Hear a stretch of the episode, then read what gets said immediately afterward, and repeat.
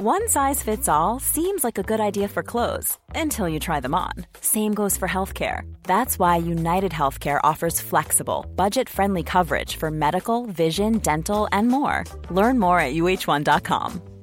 Many of us have those stubborn pounds that seem impossible to lose, no matter how good we eat or how hard we work out. My solution is PlushCare. PlushCare is a leading telehealth provider with doctors who are there for you day and night to partner with you in your weight loss journey. They can prescribe FDA-approved weight loss medications like Wagovi and Zepbound for those who qualify. Plus, they accept most insurance plans. To get started, visit plushcare.com slash weight loss. That's plushcare.com slash weight loss.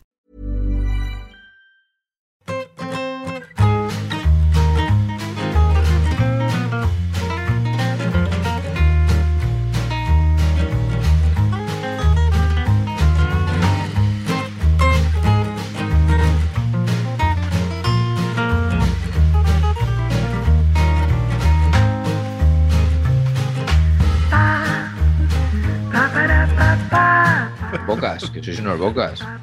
No, a mí lo que, lo que me ha impactado es el caso de éxito de paquetes en el aspecto monetizador.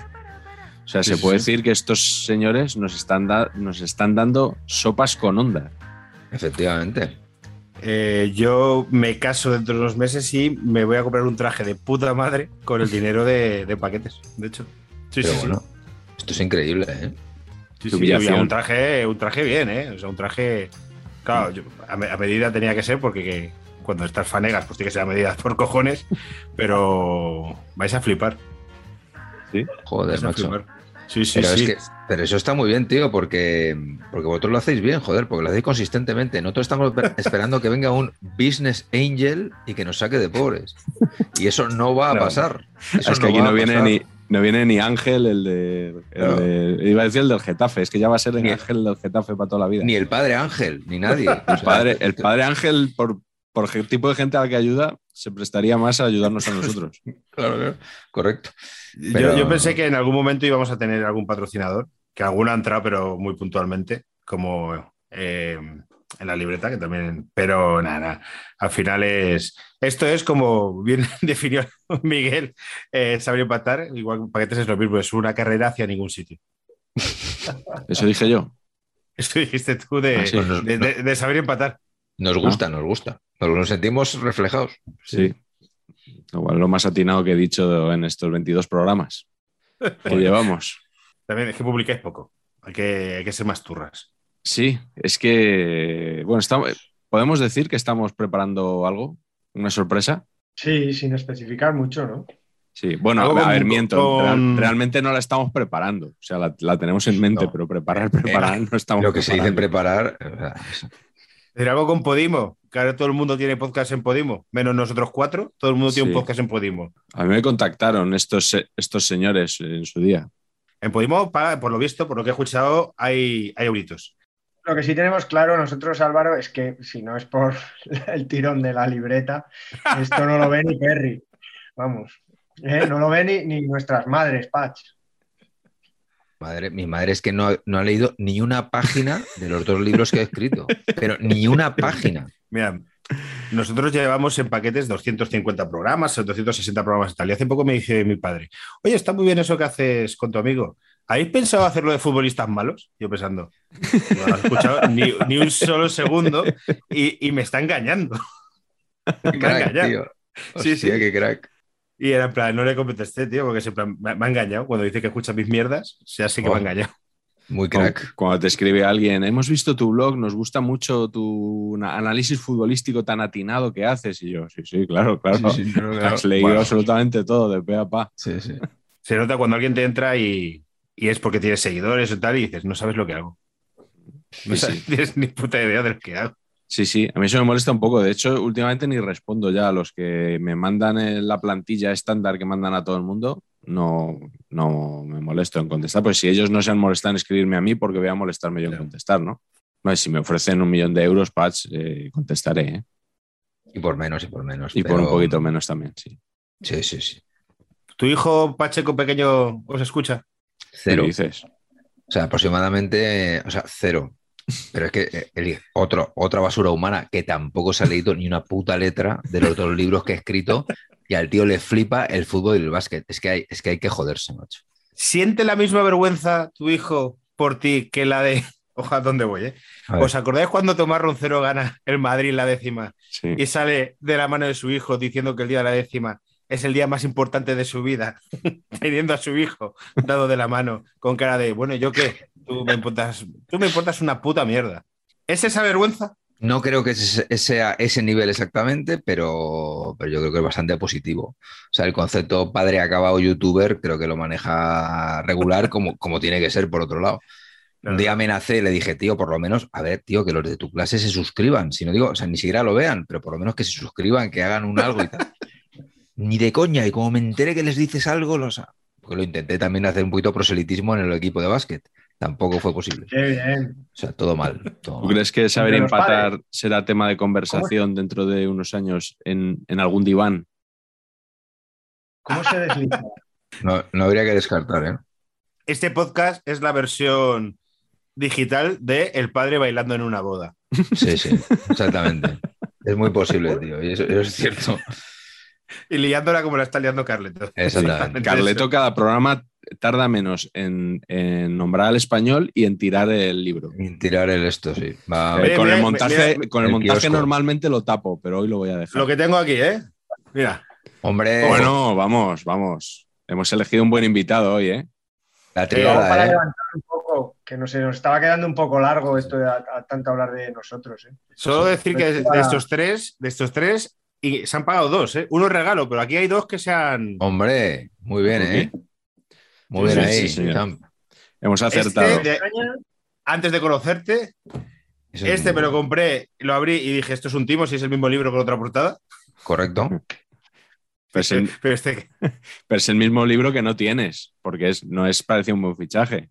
No, no, no, ya lo sé. No. Yo digo que es el mismo libro que escribiste en su día. Eso sí. Que por lo menos el Quique Peinado ha, ha publicado Futbolistas de Izquierdas y le ha añadido 10 páginas para no quedar como un Perdona, perdona, No, yo, no, le yo he añadido tres capítulos, ¿eh?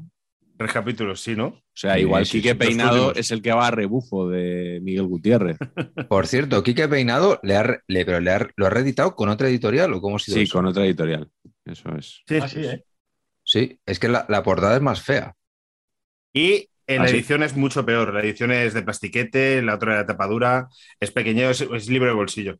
Me- Ah, me- vale, vale, vale, me- vale. Me ha llegado hace un rato. Álvaro, creo que estás ahora mismo ya en la pista de despegue para poder afrontar seriamente la lectura. Espero que comentada en tu, no eran paquetes, no, en tu otro proyecto madridista, del libro de Fonsi Loaiza sobre Florentino Pérez.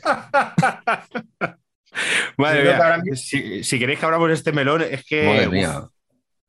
uf, es que es un melón, ¿eh? Yo creo que no debemos. Yo creo que no debemos. Joder. Eh, yo le he pedido a Carleto que me lo deje, eso sí. ¿Alguien lo ha leído? ¿Alguien lo ha leído? ¿Te lo has comprado? No, no, No, lo has sustraído. Los periodistas no compramos No, apenas tampoco, libros. no voy a decir, no voy a decir a quién no le interesaba un comino y me lo dio. Joder. A alguien al- a la que la editorial se lo envía no le interesaba ni tenerlo y, y me lo dio. Menudo, menudo personaje, ¿eh? Más curioso. más, más curioso. Te lo dejo, te lo dejo, Miguel, sí, sí. Sí, Sí, sí, sí. por favor. Una, una cosa muy rápida de Fonsi, que hace una cosa muy, muy tóxica que me di cuenta ayer, que es que se ha hecho novia y ahora hace muchas publicaciones de este rollo de salir con su novia como es mía, tal. Y ahora su cabecera es él con su novia y los dos abrazados leyendo su propio libro. Hostia, qué bueno, tío. Muy bien. Eh, Y parece que la está enseñando a leer, en plan. Y aquí es cuando veía a Armir dentro del palco y tal. Yo propongo que el señor eh, Miguel haga un poquito lectura del, del este, un poquito rollo de probar la comida a ver si está envenenada, ¿no? Entonces lo- él lo lee Sí. y una vez que de su placet propongo que un programa dediquemos a leerlo rollo el Quijote. ¿Sabes? Que cada uno vaya, vaya leyendo un capitulito en voz alta. Invitamos a, a la- a los 22 personajes que han pasado por saber empatar, ¿no? Que cada uno lea un, un párrafo. ¿Os O sea, parece Javier- correcto? Javier Ocaña, eh, Iñaki San Román, la Taimiel, Julián López, todos. Yo lo veo, yo lo veo. Perfecto. Vale, pues nada. Bueno, bueno. Vale, bueno. El 23 de abril. Pues hoy ya habéis visto que tenemos con nosotros a Álvaro Velasco, que, que es, yo no sé si definirte ya más como guionista que como cómico, ¿no? Eh, por lo que hablamos hace Sí. poco.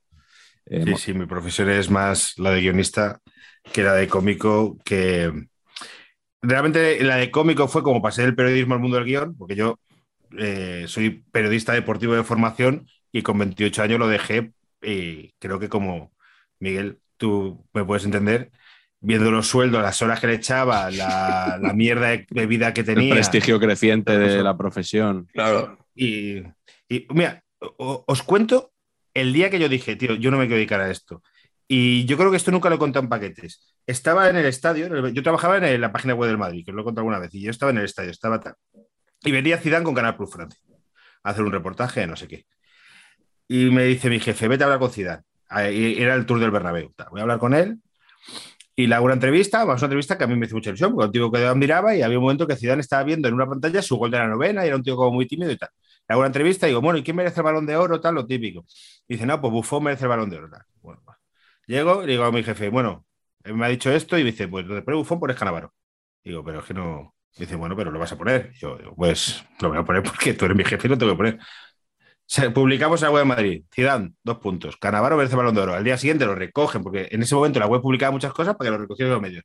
Portada del marco de las. Zidane, dos puntos. Canavaro. Si es que no ha dicho esto, es mentira. Yo dije, tío, yo no, yo no quiero hacer esta mierda. Es que Uf. era en plan, tío. Es que, es que no, no me gusta, tío. yo voy, voy a contar, ya como ya prescrito y no voy a decir el periodista que me lo contó, eh, un- una entrevista a Víctor Valdés cuando era promesa de la cantera del Barça. Le preguntan cuál es su portero favorito de la infancia. Y dice Paco Bullo. Víctor Valdés. Y Le entonces pega, le pega. el periodista le dice, oye, Víctor, esto va para la audiencia que va. ¿Escribimos Oliver Kahn? Ay, sí, sí, sí, joder, gracias, gracias. Oliver Kahn, Oliver Kahn. Así. Pues eso. Bueno, Eso, con, con un tope en esa época, yo, yo lo dejé en el año 2010, de 1.300 pavos al mes, de 1.400 pavos al mes, como muchísimo, no iba a prosperar más. Y a través de ahí, pues me dediqué a comedia y al guion y creo que buena decisión. y a monetizar Porque paquetes, que es el, el canal de YouTube eh, primo lejano de este, podríamos decir, porque ya que hoy vamos a hablar de. Ah, ya que hoy vamos a hablar de gente, familiares, tío, de, que de- me ha dejadme escrito, hacer el juego de palabras, ¿no? Como buenos periodistas deportivos. Claro. Que Hay, hay gente a veces que me ha escrito en plan, oye, pero os lleváis mal de verdad y tal. Y Sí, sí, yo, yo lo cuando estuvo aquí Claro. Iñaki lo conté, que había, había personas que se creían que cuando ironizábamos y tal, que era en serio, que nos llevábamos mal. Y, y eso que ya habíamos Pero es estado que- invitados los tres en vuestro programa, pero bueno. no, no, Carleto todavía no ha venido, tiene que venir. Sí, Eh, estuvo, estuvo con, estuvimos los tres juntos. Estuve con vosotros. Ah, es verdad, cuando me Los dijiste los tres efectivamente. Tienes que venir en solitario, sí. que ellos han venido en solitario. Sí. Pero digo, Tiene cláusula. Imaginarse que nosotros tuviésemos un enfrentamiento es como las el, el vídeo de dos ratas peleando por una patata frita. Sí, correcto. Ah, ¿Por qué? Bueno, bueno, oye, sí, que, igual Juan Arena en 20 años hace un, un podcast sobre nosotros. Mm. ¿Quién, quién Sí. sabe, no? Hostia. Sí, sí. Bueno, en Pues Ahora mismo, si, si no te gusta Juan Arena y Álvaro Benito, Claro. no, Pues sí, no sí, estás. Es, es- es la moda, es la moda. Pues, eh, ¿en, en qué andas ahora? Porque yo ya sabes que soy un gran fan de Últimos Fichajes, ese programa que ¿Sí? metían en, en Movistar, que, que me encantaba. Sí, sí, sí. Estuviste 90 sí, sí. minutos y antes y has estado con Dani Sí, Rovira sí. también hace poco, ¿no? El- Estaba con Dani Rovira, efectivamente. Y ahora estoy de coordinador de guion de Todo es Mentira, ocupando el- la silla caliente que ha dejado Iñaki, que se ha ido a otro fino. sitio. ¿Ah, Y sí? yo he entrado ahí. Sí, sí. Efectivamente. Iñaki ahora está haciendo una serie. Eh, el biopic, esto, ojo, que os va a molar. El biopic de Ángel Cristo y Bárbara Rey. Eso es, es el mejor proyecto ever, seguramente. Esto a sí, Patch sí. le flipa a la altura de lo de Pajares. ¿eh? Pues tenemos que tomar unas cañas para que te cuente Iñaki cosas Por ahí, por ahí. en petit comité, porque Buah. está asesorado por la propia Bárbara Rey. Hombre, por favor. conversaciones con ella y le cuenta cosas. Cosas muy, muy guays de la época. ¿eh? Sí, pues eh, eso es la, la familia Cristo Rey y hoy vamos a hablar de familias, ¿eh? de las familias de los futbolistas. No, como en este programa estamos continuamente innovando, hemos pedido hoy a nuestro amigo Sergio Cortina que nos mande un vídeo que nos va a ayudar a meternos de cabeza en el tema. Vamos a verlo. Ojo, mira, mira el camisetón. Hola, señores de Saber Empatar. Bueno, pues me pongo esta camiseta del City de los años 90 para hablar de, un jugadorazo y también de su padre, de Georgi Kinklache, el jugador georgiano que jugaba en el City en los 90, que regateaba hasta su sombra como, como onésimo, un jugador ignoto, ¿no? Como no se podía esperar otra cosa de mí. Em, y aparte, eh, aparte de que me gustaba mucho como futbolista, cuando yo empecé a ver el fútbol en, o los partidos de fútbol internacional ahí en el Plus, em, luego me enteré más tarde que su padre era un auténtico ídolo. Y era un auténtico ídolo el padre de Kinklache porque pertenece a esa rara categoría de padres eh, que están zumbados por ver que su hijo triunfe, ¿no? Y, que hacen todo lo posible por conseguirlo. Y el padre de, el padre de Kinklache, ahí en Georgia en los años 90, él se llama Robinson, Robinson Kinklache, que ahí también es una, una buena punta de lanza del, del naming. Bueno, pues Robinson Kinklache, según nació su hijo, él consideró que ya tenía piernas de futbolista y, en el momento que pudo andar eh, vivían en un séptimo y le hacía subir todos los días eh, los siete pisos al pobre Kinclache, eh, pero dando toques al balón. en lugar de ir por el ascensor tenía que ir por la por la escalera y dando toques al balón. Yo creo que esto es un poco, es un poco ficción, que, nos intentan colar en las, en las biografías de Kinklache, pero, pero bueno, I want to believe, yo, yo quiero creer y, me encanta esta anécdota. Y la segunda cosa que hizo Robinson para que Kinklache triunfara, y realmente lo consiguió porque allí en el Manchester City sigue siendo un ídolo, es que le apuntó a clases de ballet, eh, a clases de baile tradicional georgiano, porque consideraba que, que bueno, que eso le iba a beneficiar mucho para el fútbol. Entonces, claro, todavía no había llegado la era del scouting y de la tecnificación en el fútbol y podrían suceder estas, estas cosas maravillosas que pasaban con Clache. Bueno, ahí os dejo la anécdota. Chao, chao. Tenéis que hacer una intervención a Sergio, fue compañero mío de trabajo y, está muy delgado.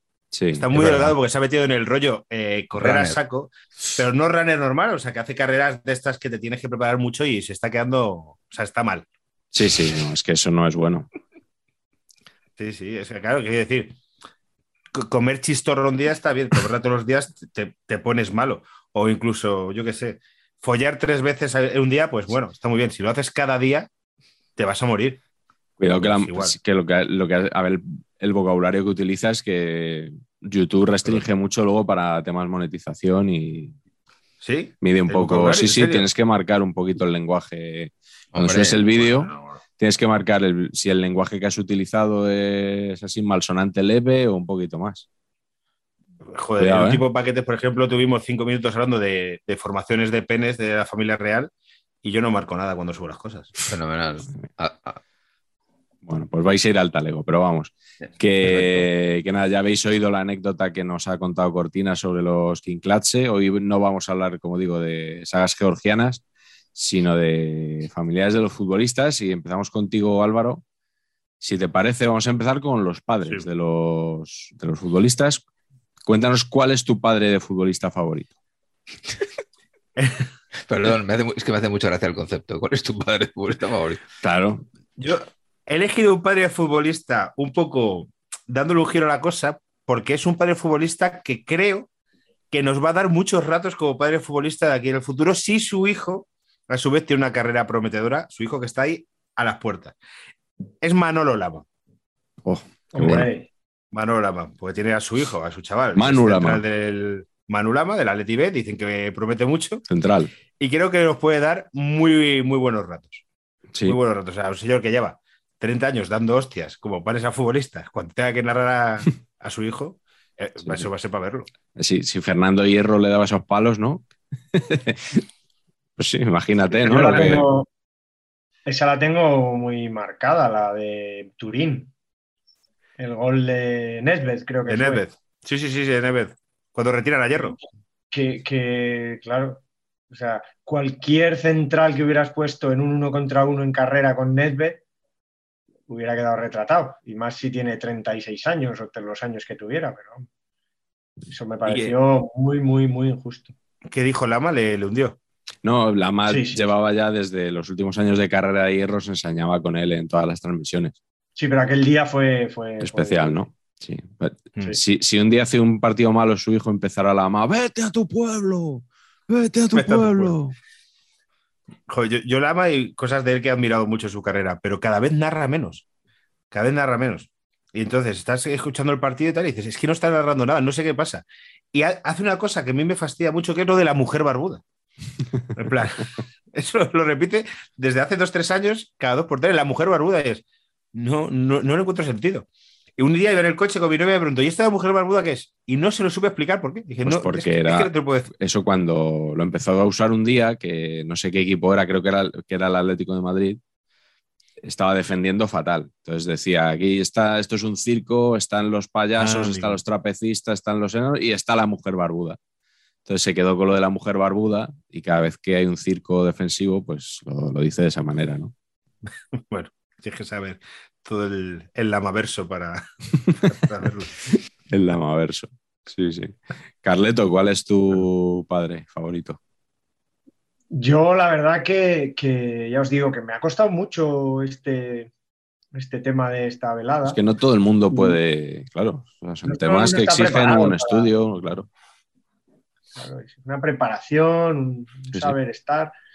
Yo he tirado muy random, muy random, y, pero creo que justificado porque lo conocí, conocí a- de hecho conocí más al padre que al hijo y me parece un tipo sensacional y es el señor padre de don Xavi Alonso, don Miguel Ángel Alonso, Perico. Ah, Perico viene de Miguel Ángel. Creedme que, no, creedme que he estado mucho tiempo tratando de buscar por qué le llaman perico. Primera alusión a los pericos en el programa de hoy. Efectivamente. Mm, es con K. efectivamente. Este es con K. No va a ser la última. Eh, es con K ahora. En, cuando tú y yo veíamos ganar a la selección en Wembley, era con una C. Con una C, correcto. como, era con una C king size. Pero no sé por qué, no sé por qué, porque no es Pedro ni tal, no sé, no, la verdad, es Miguel Ángel. Así que, que este buen centrocampista de la Real Sociedad campeona de Liga de 80, 81, 81, 82, que luego fichó por el Barça y que jugó el Mundial de España y ahí también pues el hombre no, no pudo seguir jugando porque todos los que jugaron el Mundial de España como que les pusieron una cruz después. y, y la verdad que luego ha pasado a la historia por ser el padre de, de Xavi, que ahora es entrenador además y parece que es un entrenador bastante bueno. He visto jugar a la Real Sociedad B y, y juega bien, aparte de ser un jugador maravilloso.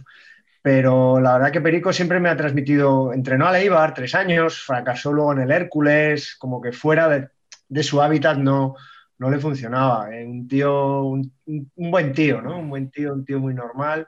Un Mendilíbar antes de Mendilíbar, ¿no? Para Leibar. Puto Mendilibar. De, de, y... Dejadme que cuente una batallita sí. de mi época de periodista que tiene que ver con lo que has dicho, que, que me ha venido un flash.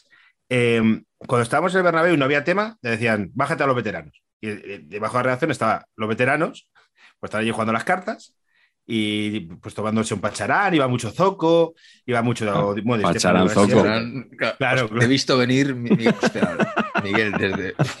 Madre mía. Bueno, estaban allí y, y, era en plan, pues hablas con uno tal. Y uno que iba mucho era Santa María, que era el seleccionador en el 82. Y un día nos contó por qué les fue mal en el 82. Nos estuvo contando bueno. que en esa época la selección había muchísimos vascos. Pues él lo que nos contó es que básicamente lo que estaban era acojonados que les matase ETA. O sea, que desde la concentración, que fue por lo visto una concentración larga, estaban obsesionados con nos va a matar ETA. Pach. Como excusa me parece. Lo que me, floja, ¿eh? Bueno, que me dijo a mí este señor, dice, no, yo qué sé. No, pero no, no, no solo, yo no sé si eso, eh, digamos, ellos tenían miedo de por qué estuvieran amenazados, pero que el ambiente en la selección fue muy malo porque no porque se llevaran mal, sino porque el terrorismo estaba muy presente. Claro. Eso, eso, es, eso, es, real, ¿eh? eso, es, eso es, es, absolutamente cierto. Tuvieron muchos problemas de ese tipo, eh, había mucha tensión alrededor de la selección y, y eso, bueno, fue algo que, que, a lo mejor influyó, no, no lo sé, pero vamos, que tenían que haberle ganado a Honduras y a Irlanda del Norte, Eh, no, a Honduras le ganamos, ¿no? Pues a Pero a, Yugoslavia. Irla- a Irla- a Irlanda del. Norte ellos tenían el IRA y estarían igual que nosotros. Entonces, ahí es el partido que teníamos que haber ganado, porque ellos estarían igual de acojonados. con Jerry Armstrong. Pero, y Santa María, un poquito lo que es autoanálisis, o sea, el concepto. He visto un tío más cenizo en mi vida, por ejemplo. Esto no, o sea, mundo motivación y tal, esto no lo. ¿No? Patch, cuidado que estás hablando del entrenador que más partidos ha dirigido al Real Club Deportivo Español de Barcelona. Bueno, y los, ha si dirigido, y los ha siendo un bajón de hombre o no. A ver, pues claro, eh, ¿no? Eh, Pues yo creo que el tercer, un tercer, el español solo ha hecho terceros puestos como máximo y uno de ellos es, es el con de, don José Emilio. las primeras clasificaciones a la, a la UEFA son suyas, ¿eh? Pues estuvo siete temporadas o así, en los años 70. Yo O me, sea que- me he quedado con ganas de saber más sobre el cuarto ese de, de Zoco y Santa María y tal. Joder, eh, era apasionante, porque además ellos te- tenían siempre una azafata que iba turnando por si querían comer algo, querían beber algo y tal, y jugaban a las cartas y se lo pasaban de puta madre, y si pillaban una buena melopeas algunos, tío. Joder. Y iban algunos no tan veteranos, rollo, rollo gallego. Iban algunos que eran, bueno, tú eres veterano, pero tienes 50 palos. Claro. Yo estuve con mi padre una vez, ¿Así? me acompañé al, sí, y, y Alfredo solía estar ahí, leían la prensa, ¿no? También era un poco su, Sí. bueno, su centro de día. Y Estefano vivía en la calle, si no recuerdo mal, doctor Fleming, Mm.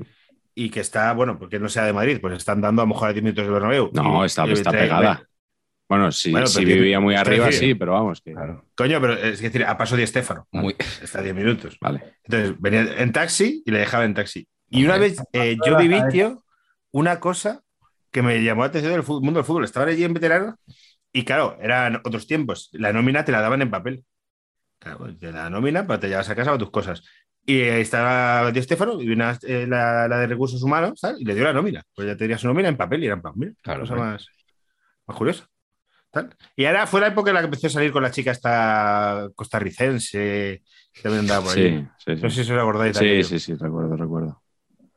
Sí, sí. Ha salido Bueno, bastante. todo esto que acabo, que acabo con, con, con Perico.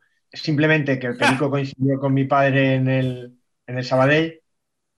Eh, cuando él salió del Barça, mi padre salió del Español, coincidieron y los sábados por la mañana, que eran los entrenamientos más ligeros y tal, pues eh, mi padre me solía llevar a, a la Creu Alta y pues estabas por allí y tal, y Perico llevaba, llevaba a sus hijos, o sea que digamos que ese ambiente familiar lo he, lo he visto desde, desde críos y yo soy mayor que ellos, por supuesto, pero que eso me ha hecho traer aquí a, a don Miguel Ángel Alonso, o Arvide, creo que el segundo.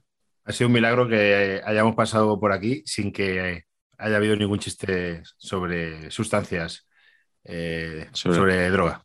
Yo- que o es- sea, quiero, quiero- quiero respetar vuestro estilo. pero- Esos más paquetes que saben empatar. ¿eh? Claro, claro. Es lo, un Por poco eso- lo, lo obvio, ¿no? Un- Claro, sí. Es un Saludo para subprograma todo, es un subprograma. Sí, sí. claro. Patch, ¿cuál es tu padre? Mi padre No, elegido. no, no es- cuál es tu padre, Luke, soy tu padre, sino el que más te gusta claro, de Mi futbolista. padre elegido es el padre de, de Dios nuestro Señor, que es don Emilio Butragueño Senior, padre de, efectivamente, Emilio Butragueño, ¿no? Bueno, idolísimo, idolísimo. Yo la primera vez que tuve contacto visual con Emilio Butragueño padre fue, eh, yo creo que fue el día del debut, pero no me acuerdo, no, esto hay que, habría que corroborarlo. Esto que en el estudio estadio, cuando Butragueño debuta en Cádiz y mete dos goles, de repente aparece Butragueño con el padre, sentados en la mesa de estudio estadio, Butragueño que parecía que tenía 14 años y que iba a un colegio inglés, ¿sabes? Con esta chaquetita así y tal, y al lado el padre, y dices tú, ¿pero qué hace el padre? Si este chico ya tiene 22 años, podrá ir solo a la televisión. O sea, no entendía, o sea, ¿pero por qué está el padre aquí sentado?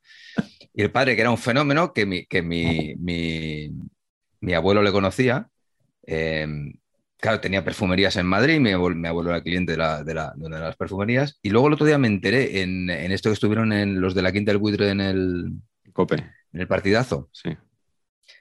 Eh, contaron que, que era un poquito el dealer de perfumería en el vestuario del Madrid, el padre. O sea, que iba el padre un poquito Perfumería butragueño. para ti un poquito Brummel, para ti un poquito Jax, ¿no? Un poquito Baron Dandy, iba ahí, ¿no? Iba ahí colocando todo. Y a mí esa cosa de Emilio Butragueño senior, mientras el, el hijo metía todos los goles, él ir colocando ahí la mercancía, me parece, o sea, de genial, de padre, eh, genialísimo.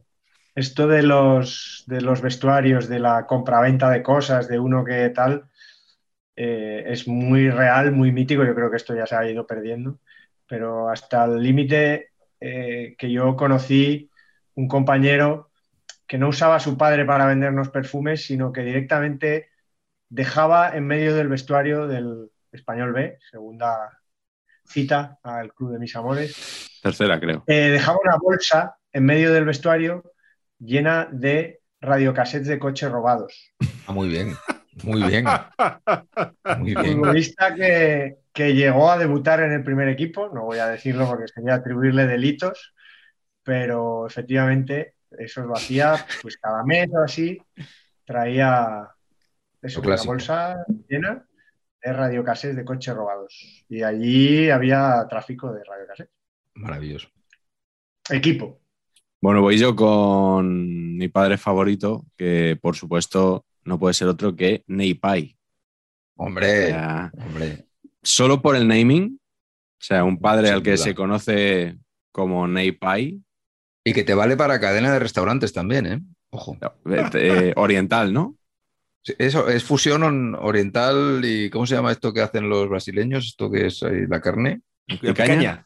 Picaña y ¿no? Es como un ¿eh? rodicio con, Rodicio. reminiscencia. Rodicio oriental, rodicio oriental. correcto, Rodicio oriental. Sí, sí, Neipai. Pues eh, nombre de jugón, desde luego, de este Joder. hombre que, que a mí lo que me gusta sobre todo de Neipai es su capacidad ilimitada para facturar. O sea, eso es lo que... Y, y esos contratos de, con- y esas cláusulas de Neymar ganará 600 mil millones de euros por saludar a la afición Hostia. del PSG después de los partidos. O sea, eso ¿Este hombre se le, puede, se le puede contratar? ¿Tú crees? te va a costar un poquito caro, por esto Bueno, mismo pero- que estoy comentando. Me estoy dando cuenta de que, de que los personajes que he elegido hoy son casi todos vinculados al mundo de la representación. O sea, yo veo un poco la familia también como, como la veía Vito Corleone. Pero bueno, que, que el- otra cosa que me gustaba de Neipai es su polivalencia, porque lo mismo te desvalijaba que se encaraba con un periodista o que le sacudía un fotógrafo. O sea, es una, una característica buena de, de No sé si leíste el libro ese de lo mejor que le puede pasar a un croissant. Sí, Pablo, tú Creo que la primera frase era lo mejor que le puede pasar a un croissant es que lo unten con mantequilla. Bueno, en el caso de Neipai, lo mejor que le puede pasar es que lo unten. Punto. Personaje top del fútbol del siglo XXI para mí. Excelente. Buena elección, ¿verdad? Me ha sí. gustado mucho. Hombre, es el Sí, padre. El padre. El padre. El futbolista es el, Ahora- es el padre. Ahora que está de moda lo de padre y padrear y tal, que es una cosa que- verdad. que odio. Yo también. Está, está basado, que es otra cosa que también dice la chavalada. ¿Está No sé quién basado? está bas- A ver, Sí, es como. de, ejemplo de uso. Es el, el- el mismo ejemplo de, por ejemplo, Patch te, te da un zasca y yo digo, ah, Patch es mi padre, está basado. Oh, se la saca, también es. Sí, se la saca así, pero ¿está basado? ¿En serio? Está Está basado, sí, me sí, gusta, sí. me gusta. ¿Está basado? Sí, lo dicen los chavales. Hablando de chavales, que está pensando mientras decía lo de Neymar. El padre de Rodrigo Goes, futbolista que parece este año que es bueno, ¿sabéis de qué año es? Esto lo supongo que sabréis, ¿no? No es tu Hollywood, lo pilla ahora. Tiene- es verdad, tiene Gilipollas. 35. Es el segundo programa ya que hago el chiste. ¿eh? Rodrigo Goes to Hollywood, su padre es de 1984, tiene los mismos años que Fernando Torres, Robinho, yo mismo o Paquirrín. El padre de Rodrigo. Sí. El padre de Sidor también me acuerdo que era, era muy joven. Cuando fichó por el Real Madrid, yo creo que tenía en plan 35 años, una cosa así. El padre de Rodrigo es un año mayor que Modric. Bueno, si os parece, vamos a las parejas de los futbolistas. Yo sé que a Pats el capítulo Wax le gusta mucho, Wives and Girlfriends, pero no, sé por, por dónde nos vas a sorprender hoy. Empieza tú esta, Pats. Hay que tener es- mucho cuidado, ¿eh? Cuidado, no, no nos acusen de. Bueno, qué? estamos, bueno, parejas, o sea, pueden ser parejas de futbolistas, mujeres, novias, eh, novios, maridos, lo que haya. O sea, no hay sin Sí, sí, sí. distinción. Claro. No sé de qué nos van a acusar aquí. Cuidado.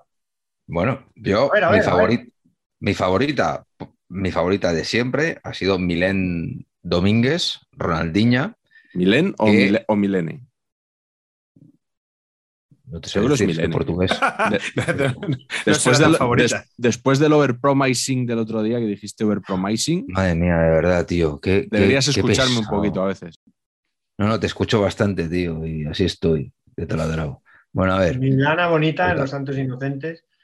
a mí, a mí me, el concepto me gustaba mucho. Azaría. Me gustaba mucho que además se enfadaba cada vez que le decían Ronaldinha Claro. y decía, y decía, ¿es que a la mujer de Zidane la llaman Zidana o qué? No, efectivamente, tienes toda la razón. Y por tanto, tú, tu carrera deportiva, sponsorizada por Flanes Dull, debería haber sido independiente de la de tu marido. Absolutamente. Pero fíjate, la llamaban Ronaldinha, Ronaldinha, pero también la podían haber eh, llamado la Aganza, La ganza, que es, eh, Sí. es efectivamente, que es, porque fue pareja de David Aganzo. de David Aganza. Sí, sí. Es muy, es ¿Qué? muy de, de- de- de novia del Quijote, ¿no? Sí, correcto, Ah, correcto. Al- Aldonza Ganza. Alonso Lorenzo, Dulcinea del Toboso, del Toboso. Estoy intentando hacer aquí un escáner mental y no se me ocurre un downgrade futbolístico mayor que pasar de ser pareja de Ronaldo Nazario a David Aganzo, ¿no? O sea, es la caída, o sea. eh, Total, total. Sí, sí, sí. Con todos los respetos para la, para la AFE. Nazario y Aganzo casi tienen las mismas letras. Eso, eso, eso será por eso, será por eso. pero ya, ya no solo por el nivel de éxito, sino por el bajón que es Aganzo y lo divertido que es. Claro, tiene que no ser. sé, es todo, no, es como rarísimo, ¿no? Es como, Mm. sí. De, de todas formas, eh, la primera Ronaldinha fue otra. Es que, claro, era como un cargo que se heredaba, lo de. Ah, sí, sí, claro. Había una tal sí, sí, Susana correcto. Werner, si no me equivoco, Sí, sí, es correcto. que era la Ronaldinha original. Yo era muy fan de esta porque jugaba, tío. Por lo menos hacían ver Sí. que jugaba, que luego no jugaba un carajo, evidentemente. Mm. De hecho, eh, hubo un comentario también de la presidenta del club, doña María Teresa de Rivero, que entiendo que tiene programa aparte y por eso no incidiré ahora en, ¿no? en esto, eh, que dijo algo así como que para vender flanes estaba bien, pero para jugar no. Sus- Susana Werner, actual esposa de Julio César el portero. ¿eh? Pero bueno, macho, o sea, esto está todo, o sea, conectado. ¿no? Conectadísimo, sí, sí.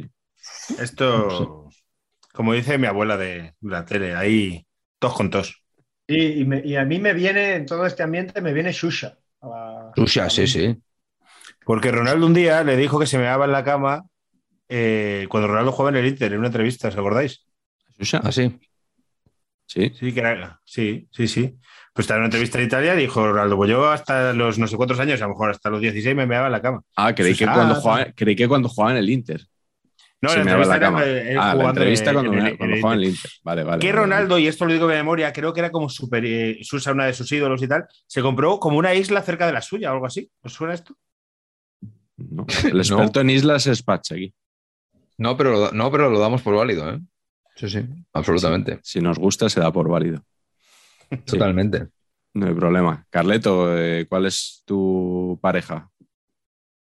Eh, bueno, yo en realidad eh, iba a elegir una, pero es muy parecida, que sé cuál vas a decir tú, Miguel, y es muy parecida, es un poco el mismo prototipo, no nos vamos a repetir, eh, que era Dani Cruyff, Dani Coster, porque era una mujer pues con mucha personalidad y que desde el punto de vista machista español, venido a España en los años 70, daba la sensación de que dominaba a su marido, y eso era, se, criticaba mucho en, esa sociedad.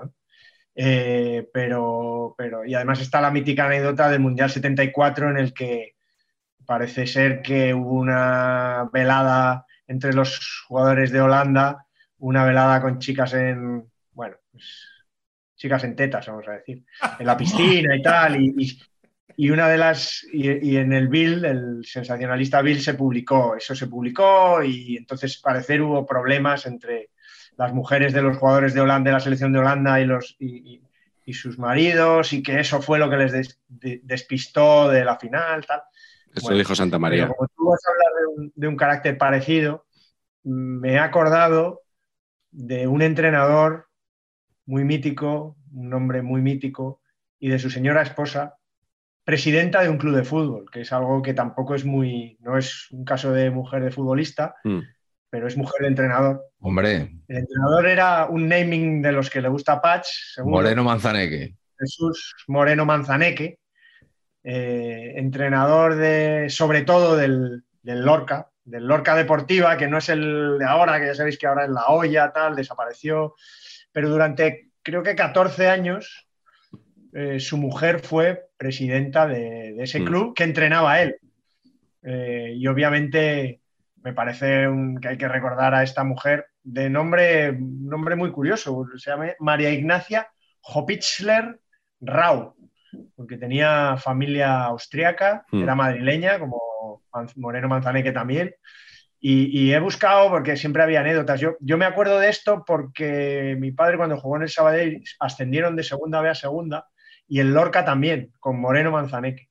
Y jugaron un partido precioso que es el campeón de la segunda B tenía dos grupos, era el campeón del grupo 1 contra el campeón del grupo 2 como para un campeón de segunda B, que era un partido que no, no, era, yo creo ni siquiera, puede que no fuera ni oficial, pero era oficioso en todo caso. ¿no? Y, entonces recuerdo que era como, el Lorca viene con su presidenta, o sea, era una cosa todavía muy extraña y muy loca, sí. Y, y es una de las primeras mujeres, eso ya lo he leído después, que, no, que, decidía no ir al palco porque chillaba mucho, se ponía muy nerviosa.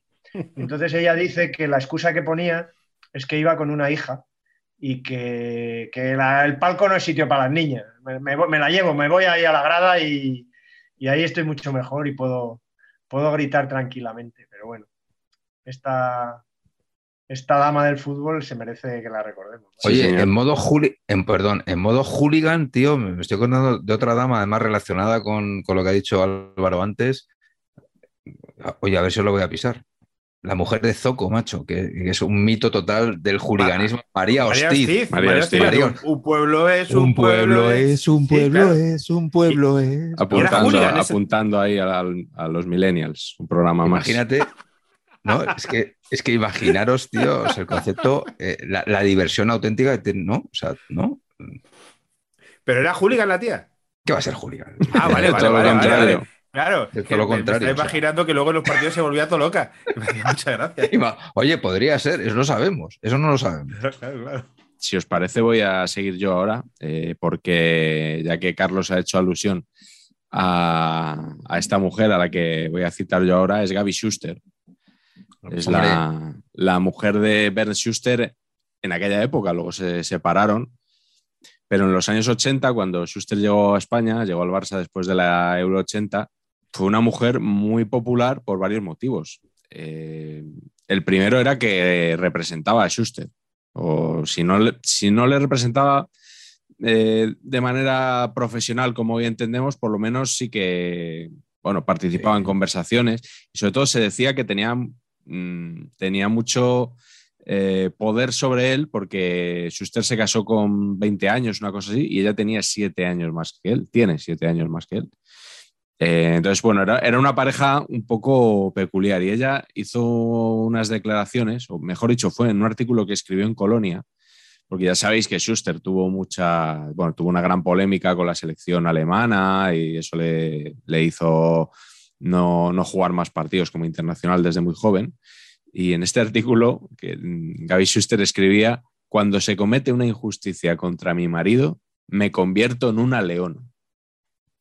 Entonces, claro, como declaración de intenciones, eh, está bastante bien. Luego en España fue portada de interview también.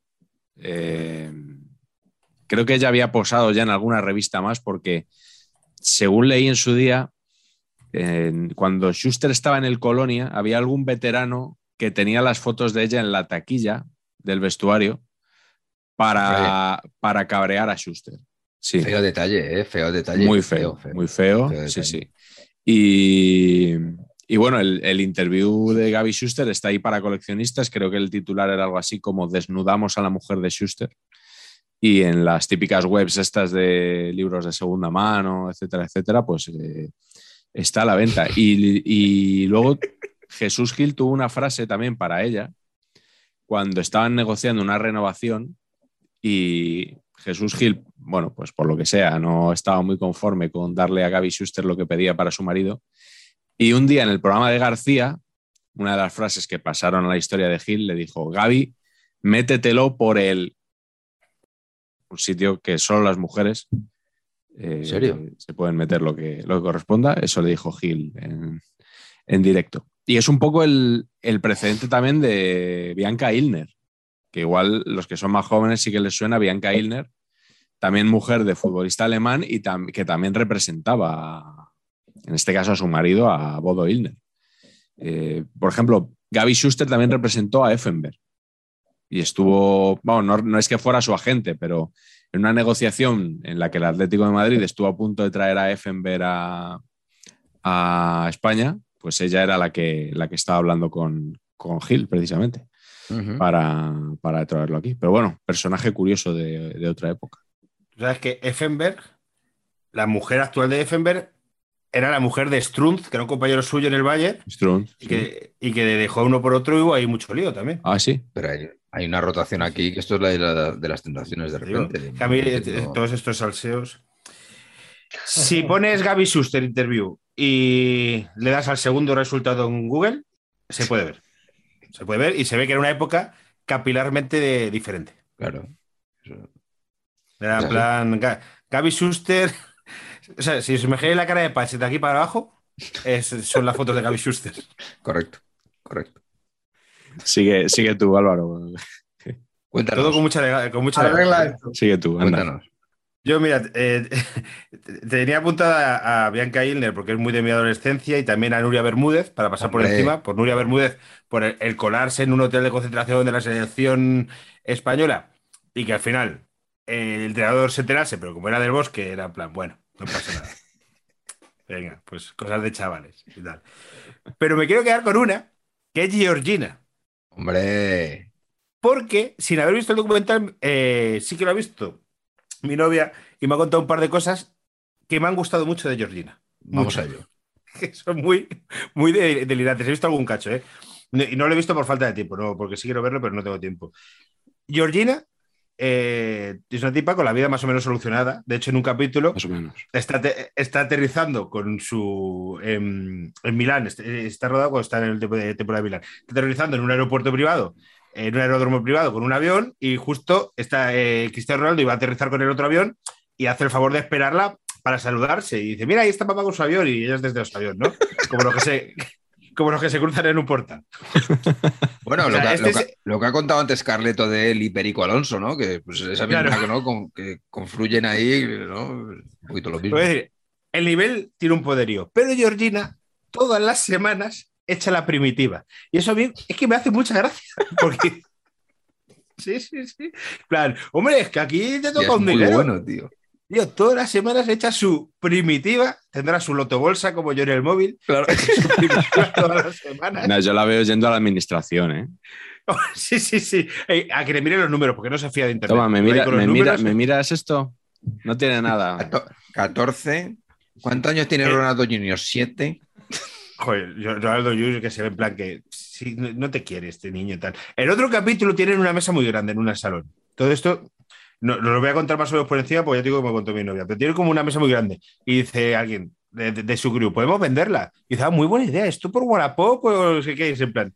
Pero tío, que quiere vender una mesa de mármol de, como la de, yo, la, la de Putin, de grande por Wallapop. Una cosa de locos, tío. Esa cabeza es un delirio, es un delirio. Sí, señor. Muy bien. ¿Jugar al Kinigol, Georgina? Aquí ni- Qué gol, hombre. Al- ¿Te imaginas que está enganchada a los rascas? Que los rascas de la 11, cuidado, ¿eh? Que, porque, porque. Eh, que se pague, que, Dice. que- que se anuncien aquí si quieren algo. Sí, sí, por Y supuesto. ahora, por cierto, tienen anuncios muy divertidos.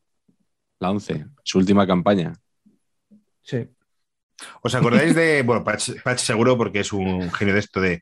Tú me das cremita, yo te doy cremita. Hombre, claro. Sí, me- sí. Es una canción de la 11 muy buena, de una campaña. ¿eh? sí, sí, sí. Tú me das cremita, yo te doy cremita y no sé qué más decía. Pues Georgina, Georgina es una personaje, ¿eh? Una, es una, es una, Nos una gusta, nos gusta. muy seria. Nos gusta. Sí, sí. Ya hemos ventilado la ronda de las parejas. No hemos pisado ningún callo, ¿no, Carleto? No hemos dicho nada muy inconveniente.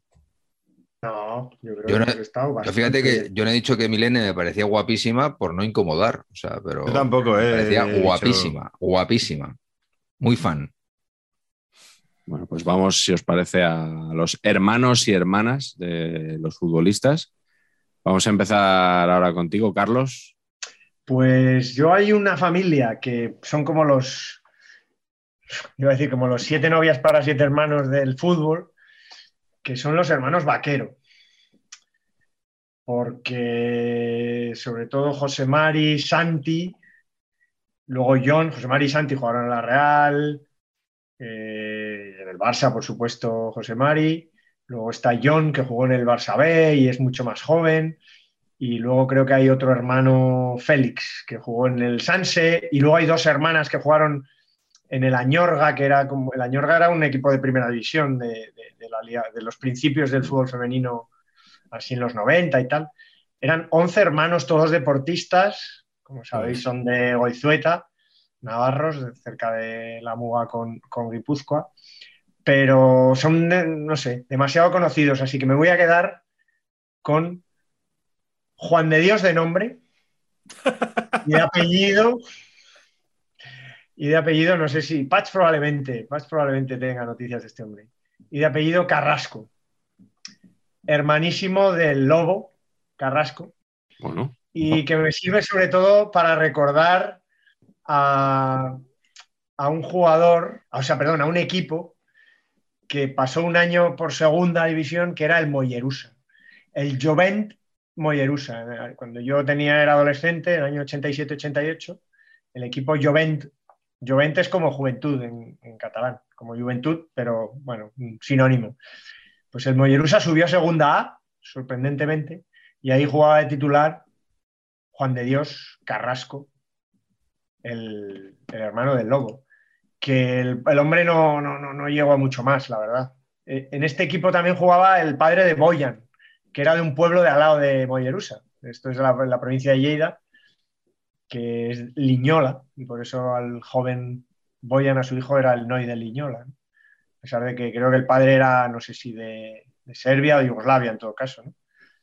Pero el mítico Juan de Dios Carrasco era, bueno, pues todos en aquella época del, del Mollerusa, el único que conocíamos era al hermano de Carrasco, que en ese momento estaba a tope en el, en el Barça. Y bueno, y tenía un juego similar, era delantero también, no metía muchos goles, con el pelo así casco también. Iba al córner. Iba al córner de es, es complicado, es complicado encontrar fotos, pero tiene un aspecto peor cuidado. ¿Sabes?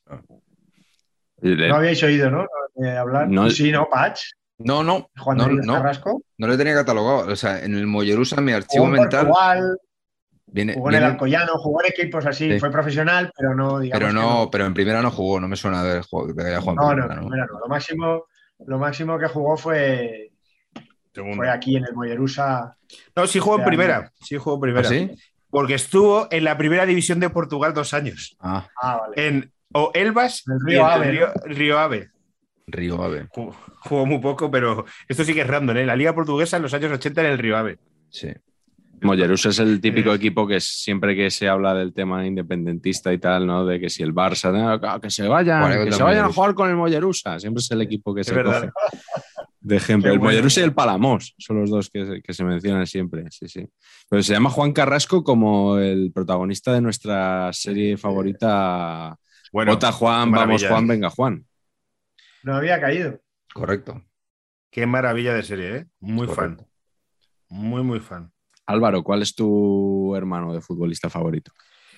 Tío, pues primero te voy a contar mi experiencia como hermano. Yo tengo un hermano que hasta hace unos años eh, la gente pensaba que podíamos parecer gemelos, le saco cuatro años, pero actualmente le saco unos 40 kilos, más o menos, aproximadamente.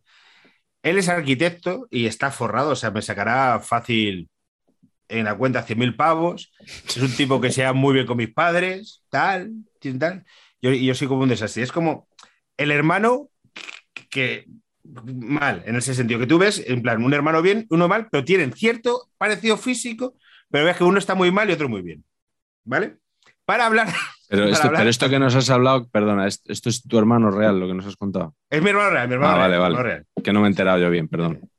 Sí, sí, en real. Él eh, es un tipo que no le gusta el fútbol, tal. Eh, eh, muy de derechas, es otro rollo de perfil que yo, tal. Pero bueno, que es como se parece físicamente, pero uno está jodido. Todo esto lo cuento para llegar al caso de José Félix Guerrero, que es. Él y Julen tenían un aire, porque un aire tenían, pero uno era un puto fucker Y el otro era que estabas para ponerle una riñonera y una quechua de decir, este señor es, un terrorista, es un miembro de ETA. Pero sí que tenían cierto aire, tú lo veías y decías, sí es que me cuadran esos hermanos, pero se parecen pero no, ¿sabes? Como hermanos son, pero el hermano mal, porque eran el... Uno podía haber sido el tercero de estopa y el otro, joder, es el puto Julen Guerrero. ¿Sabes? Es el puto Julen Guerrero. Y joder, José Félix era. que era. Joder.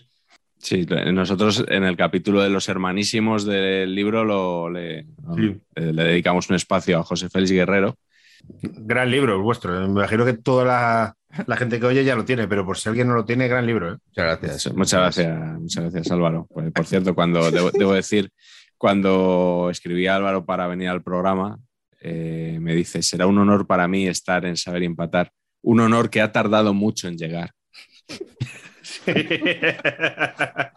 Eh, claro, Iñaki, Iñaki San Román vino en el programa 10 y yo quería dejarlo respirar un poquito. Entonces, bueno, han Claro. pasado 12 programas. Yo creo que ya se, se le podía traer, se le podía traer.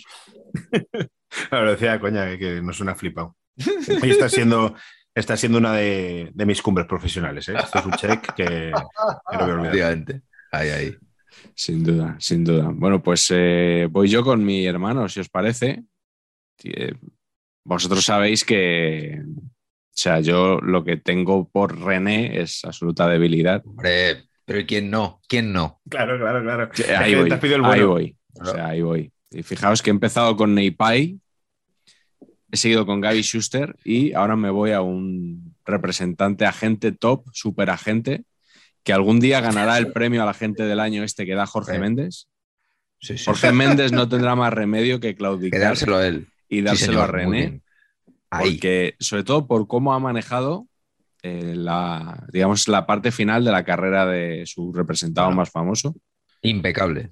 impecable. O sea, para empezar, su estrategia esta de negar eh, la existencia de una oferta de renovación, Qué maravilla, tío. de no, no, no, nosotros no, no, no, no, diciendo, no, no, nosotros que vamos, que, que no, ni nos rebajamos a oír eso, por favor, no, no, no, no. no. ¿Cómo hacer que, que un montón de periodistas digan que era un insulto ofrecerle un año a Sergio Ramos cuando podía firmar tres perfectamente porque ese hombre era un toro que tenía que ir a la Eurocopa a, liderar a España? Que conste que no me alegro en absoluto de que Sergio Ramos esté Al lesionado revés, y lleve un año y medio Totalmente. que ha jugado dos ratos. O sea, no, no me alegro en absoluto. Pero bueno, que se entienda también ¿no? lo, que, lo que estoy diciendo. En fin. Eh, luego resulta que se, se va Sergio Ramos al PSG, se dice, nos dice que está cobrando un dinero en, los, en algunos medios españoles y meses después salen los medios franceses diciendo que cobra la mitad de lo que se estaba contando aquí. Bueno, pues eh, yo creo que René sigue aumentando su leyenda. Me, me quedo de, de René con, y de esto, joder, vosotros sobre todo, Carreto y Patch, sabéis mogollón por vuestro trabajo, eh, el documental de Sergio Ramos. Es un, es, es un, es un delirio todo. Entonces, sabéis- sabéis que esto no funciona si. Solo un documental de esto funciona si tú metes las cámaras y dejas hacer. Si lo guionizas, no funciona. Y la primera temporada, René Ramos es, es que es Michael Scott. Es que es, de verdad. Tiene unas escenas que son una maravilla. Que se ve que a lo mejor es la cuarta vez que la rueda que están y es, es un delirio. Es un delirio. O sea, es, como representante, eh, no ha alcanzado las cotas que ha alcanzado como, como actor de un, de un documentary, que es lo que es la Eso- primera temporada de. Eso me está gustando bastante para debatir, ¿eh? Muy bien, ¿eh? Muy bien. Muy de acuerdo, ¿eh? Otra otra cosa que me tiene muy... Esta cosa que, que- que se habla tanto, ¿no? El mundo del Big Data, ¿no? Pero el Big Data al final no- no- nunca me ofrece datos que me interesen. Por ejemplo, a mí me interesaría saber cuántos minutos del partidazo se han dedicado a hablar de si había oferta o no había oferta. Solo de eso. O sea, ¿cuántos sí minutos? ¿Cuántas horas? Millones. ¿no? Sí, sí. O sea, fue Y a, ve- increíble. a- veces decían, me llega un mensaje ahora. Que sí, Claro. sí, Sí, sí, sí. La misma noche todos. Increíble. Sí, sí. A mí me me gustó un día que dijo Manolo Lamán, me voy a saltar el off the record. Eh, me manda un mensaje Sergio Ramos y me dice, léelo. Digo, "Oye, si te está diciendo que lo leas, no es off the record. No lo de récord. Pero bueno, estas cosas de, de que los periodistas muchas veces no conocen la terminología propia de, o los códigos propios de, de la El profesión. En fin, lo vamos a dejar, lo vamos a dejar aquí. Eh, Patch, ¿cuál es tu hermano? Yo, mi hermano, es un poquito el concepto que han tirado con gran acierto el señor Velasco, que es el concepto hermano en un planeta bizarro, o sea, en otra dimensión en la cual es mucho peor. Y eh, para, para mí es sin duda Iván Pérez. Eh, Muy bueno. muy claro, bueno. es que- no, es que, es que está todo mal. O sea, No es hablamos del Boya cubano, aquel, ¿no? No, no, hablamos del delantero español, ¿no? Esta cosa de empieza a meter goles en, el- en las divisiones inferiores del Madrid, dice, este va a ser mejor que Alfonso. Mira, esto no pasa nunca. O sea, del hermano bueno, el siguiente nunca es más bueno, pero nunca es, de- decirme un contraejemplo, nunca. Y os voy a poner un ejemplo personal que es el mejor ejemplo de hermano, de, herma- de hermanismo que he visto yo en el fútbol, que era una pretemporada en el Humanes, estamos ahí todos sentados, eh, coach nuevo, y entonces pues estábamos los del equipo y había gente que venía a probar, ¿no? Como en todos estos equipos. Entonces ya sé, estábamos en preferente, yo creo. Y entonces viene entonces, viene el presidente, Pacheco, centrocampista, tal, saludo al coach. Y entonces eh, está sentado a mi lado un tío al que desconozco, pero básicamente físicamente, si os lo imagináis, es un poquito, vamos a decir, John Travolta, ¿no? Entonces imaginaos un tío que está en un, en un estadio de fútbol de regional, eh, puesto para entrenar, con un tupé, ¿sabes? Así, todo historiado, y dice, dice, me lo invento, no me acuerdo el apellido. González, defensa, le da la mano y le dice el presidente al entrenador, es el cuñado de Alonso. A mí me entra la risa floja porque Alonso era un jugador de, que tenía tres o cuatro años más que yo, de Humanes, igual de los mejores jugadores que ha dado mi pueblo. Que jugó en el Jerez en segunda división, un goleador, un tío muy bueno. Y entonces el pedigrí de este chaval era que era el cuñado. O sea, que estaba casado con la hermana pequeña de Alonso. Y era como, ojo, que aquí hay jugador que es el cuñado de Alonso. Lo llevan la sangre. Claro, pero como esto está. eh, No, no, esto no, esto no va así, ¿no? O sea, el mundo hermanismo o cuñadismo es que no es, futbolísticamente no es. Y eso le pasa a Iván. humanos. Eso le pasa a Iván. Yo que eres de humanes como José Ramón Sandoval, ¿no? Eh, Hombre, Sí, por supuesto. Pues sí, sí, el otro día estuve con él. Estuve con él, hacía que nos veíamos eh, la torta. La torta es 10 años, por ejemplo, o, o más. Y estuve tomándome un café con él y eh, es un crack. Es, es un crack. Ha cogido ahora al Fuenla a ver si lo, a ver si lo levanta. Es un súper fenómeno. José Ramón tiene, creo que tiene un, uno seguro, creo que dos años más que yo y hemos jugado toda la vida juntos en los juveniles del Humanes y, y por ahí hemos jugado mucho juntos, sí. Y, y a mí lo que, por ejemplo, Iván, claro, es que Iván no tiene un coliseum, amigos, ¿no? Que sería lo mínimo, ¿no? Eh, pero es que igual tampoco tiene un polideportivo, o, ¿no? O una pista de pádel, Una no sé, algo. sí. Claro. No era Entonces, jugador, ¿eh? que no era qué, perdona, Carleto. O Carleto. Que no era macho. jugador. Madre mía. Lo que es el Ha jugado muchos partidos Iván Pérez en los veteranos del Real Madrid. Claro, Los veteranos del Real Madrid durante muchos años eran Iván Pérez y Morales. Hasta que Morales, el físico, le dejó de dar para los veteranos también. La Morales manía, de nuevo. La Morales, Contra vale. Iván he jugado yo en juveniles español Real Madrid. Y entonces, eh, obviamente, destacaba muchísimo. Luego, pues no, no llegó al nivel de su hermano, claro, pero yo creo que no era un mal futbolista. Oye, Carleto, ¿a ti te han hecho reportajes tipo El Nuevo Marañón ya viene aquí y tal, cuando estabas ahí destacando? No, en serio, ¿eh? Sí. Pregunto, pregunto. Siempre, no, nunca, nunca te lo he preguntado, lo he pensado varias veces y nunca te lo he preguntado. Creo que lo tengo aquí en el escritorio. Joder, qué a mano. Sí, que tengo uno. No sé si en el este o en el del curro, pero tengo un. Sí, un- en el mundo deportivo me hicieron una. Con una foto con mi padre, nos, nos nos vestimos los dos en Sarrea y nos hicieron unas fotos y sí, pues lo típico. Carlos juega en el juvenil, tal. Sí, sí. No es zurdo como su padre, no mete tantos goles como su padre, etcétera, etcétera. Pero sí, sí. Sabe más de Y- cine y- que su padre. y en ese, con perdón, en ese, ya os imagináis lo cabrones que son los vestuarios, en ese mismo vestuario de las bolsas con los radiocassettes, en el mismo, cuando llegué, el día que salió publicado, estaba empapelado todo el vestuario con mundos deportivos, con mi con el reportaje. Con tu entrevista. Sí, sí. El de las peliculitas, decían. El de las peliculitas. Todavía no era ni siquiera el de las peliculitas, era obviamente el hijo de el hijo de papá, en todo este caso. Sí, sí. Bueno. ¿Y Patch, tú la camiseta esa es de cuando jugabas en el Humanes o qué? No, eso mm, estamos un poquito perdidos hoy, Pacheco Junior y yo, en la elección de camiseta. Hemos decidido traer esta, que esta me la compré yo. Es la camiseta de la selección catalana diseñada por Custo, que es un. que Custo es una cosa Oh, sí, muy sí. bizarra y muy guay. Me la compré porque dije, hostia, esto, esto me mola. Eh, y no me la he puesto nunca, nunca. Pero ¿qué es lo que ha pasado? Que la siguiente generación de Pacheco la está luciendo por los campos de Cataluña con gran éxito de crítica y público. Muy bien. ¿eh? Entonces ha pasado de padres a hijos eh, gratamente. Es más finito Pacheco Junior, ¿no? Sí, sí, sí. Está sí, mazado pues el cabrón, intuye- pero, pero sí. Se, se intuye una talla desde aquí, desde lejos, Hombre, se intuye una se talla intuye- camiseta. Se intuye que esta tiene que tener 15 años fácil, esto será una XL como mucho, sí, sí. claro. Y- impracticable en estos momentos, eh, Álvaro, impracticable. Ánimo, tío, sí. Estamos ahí todos. Hablando de hijos, Álvaro, vamos a pasar a los hijos. ¿Cuál es tu hijo o hija favorito de futbolista? Yo hoy he buscado, cuando pensaba en hijos, eh, mucho el, el hijo paquete de futbolista de éxito. Y es que hay mogollón. Es que hay mogollón. O sea, ese caso se Sí. reproduce Sí. muchísimo y, y- y no se deja de reproducir cada año.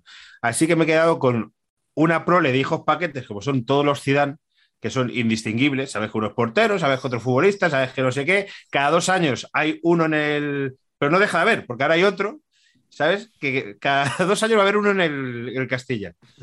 Y todos, todos son malos. No se libra ni uno. Todos son guapísimos, mazadísimos, megafuckers, caras, además de decir, son buena gente. O sea, es un tío de gente. Pero son todos malísimos, macho. es que hasta el portero. Hasta el portero ha metido alguna este año. de dices, joder, es que ni, ni el portero. Luca, Que- Luca tenía, sí, sí, eh, tenía algún, algún vídeo de cantadas, pero sobre todo el, el- el peor de todos era el que le venía el balón y, y- y apartaba la cara y dejaba pasar el balón para que no le Le diera. tiraron a, le tiraron a Trayón Sí, y claro. hace- sí, sí. Cuando está prohibido por la, por la UEFA, claro. claro. International Board. a Empotrón no vale y no sé, sí, sí. El mayor creo que está por la segunda división francesa perdido. estaba- Le Abre por ahí, me parece, el año pasado. sí, Esta sí. temporada no lo sé. Nada, nada. Y además pa- parecen, son como clónicos todos. Sí. Son clones. Buena película de Kaurismäki, le abre. Vamos. Con su Madre mía, macho. Buah, buah, buah. Estos son chistes de otro nivel, la, ¿eh? la escena de los submarinos de, de Indiana Jones también. Patch, eh, sigue tú. ¿Cuál es tu hijo o hija favorito de futbolista? Yo, eh, eh, no- seguramente no sean mis hijos favoritos, pero solo los traigo porque me gusta un vídeo. Que son Tiago y Rafiña. Ese vídeo que hay, los dos jugando. ¿Quién? Perdón. Tiago y, Tiago y el artista antes conocido como Rafiña. Ah, Rafael, quieres decir. Rafael, que verdad. Vale, El vale, vale. artista Que antes no conocido caía. como Rafaña. Claro, efectivamente. Pues que este- hay un vídeo que están jugando ahí en Balaídos con su padre, creo, que es- creo que es en Balaídos, ¿eh? En el cual están los dos corriendo con el balón y se pega, se hacen unas entradas el uno al otro, o sea, debían tener, me lo invento, siete y cinco años. Y entonces es todo, o sea, asesinato total. Eh, entradas a la altura del cuello, loquísimo. Ese vídeo me flipa, por eso los tengo como mejores hijos. Pero tengo aquí la pregunta. Em, ¿Era mejor Maciño o alguno de los hijos? Tiempo. Maciño, ¿no? Sí, sí, con varios cuerpos, yo creo. O sea, Ti- Sí. Tiago, Tiago es de los futbolistas. Técnicamente peor, Técnicamente peor, pero mejor más- futbolista. Más empaque, más empaque de Sí. futbolista, ¿no? Pues que- Tácticamente, llámalo como quieras. O sea, para mi equipo yo prefiero al padre. sí, yo sí, tío, pero es que, Yo Tia- también. pero es que Tiago mucha clase, ¿eh? Sí, sí, técnicamente, probablemente.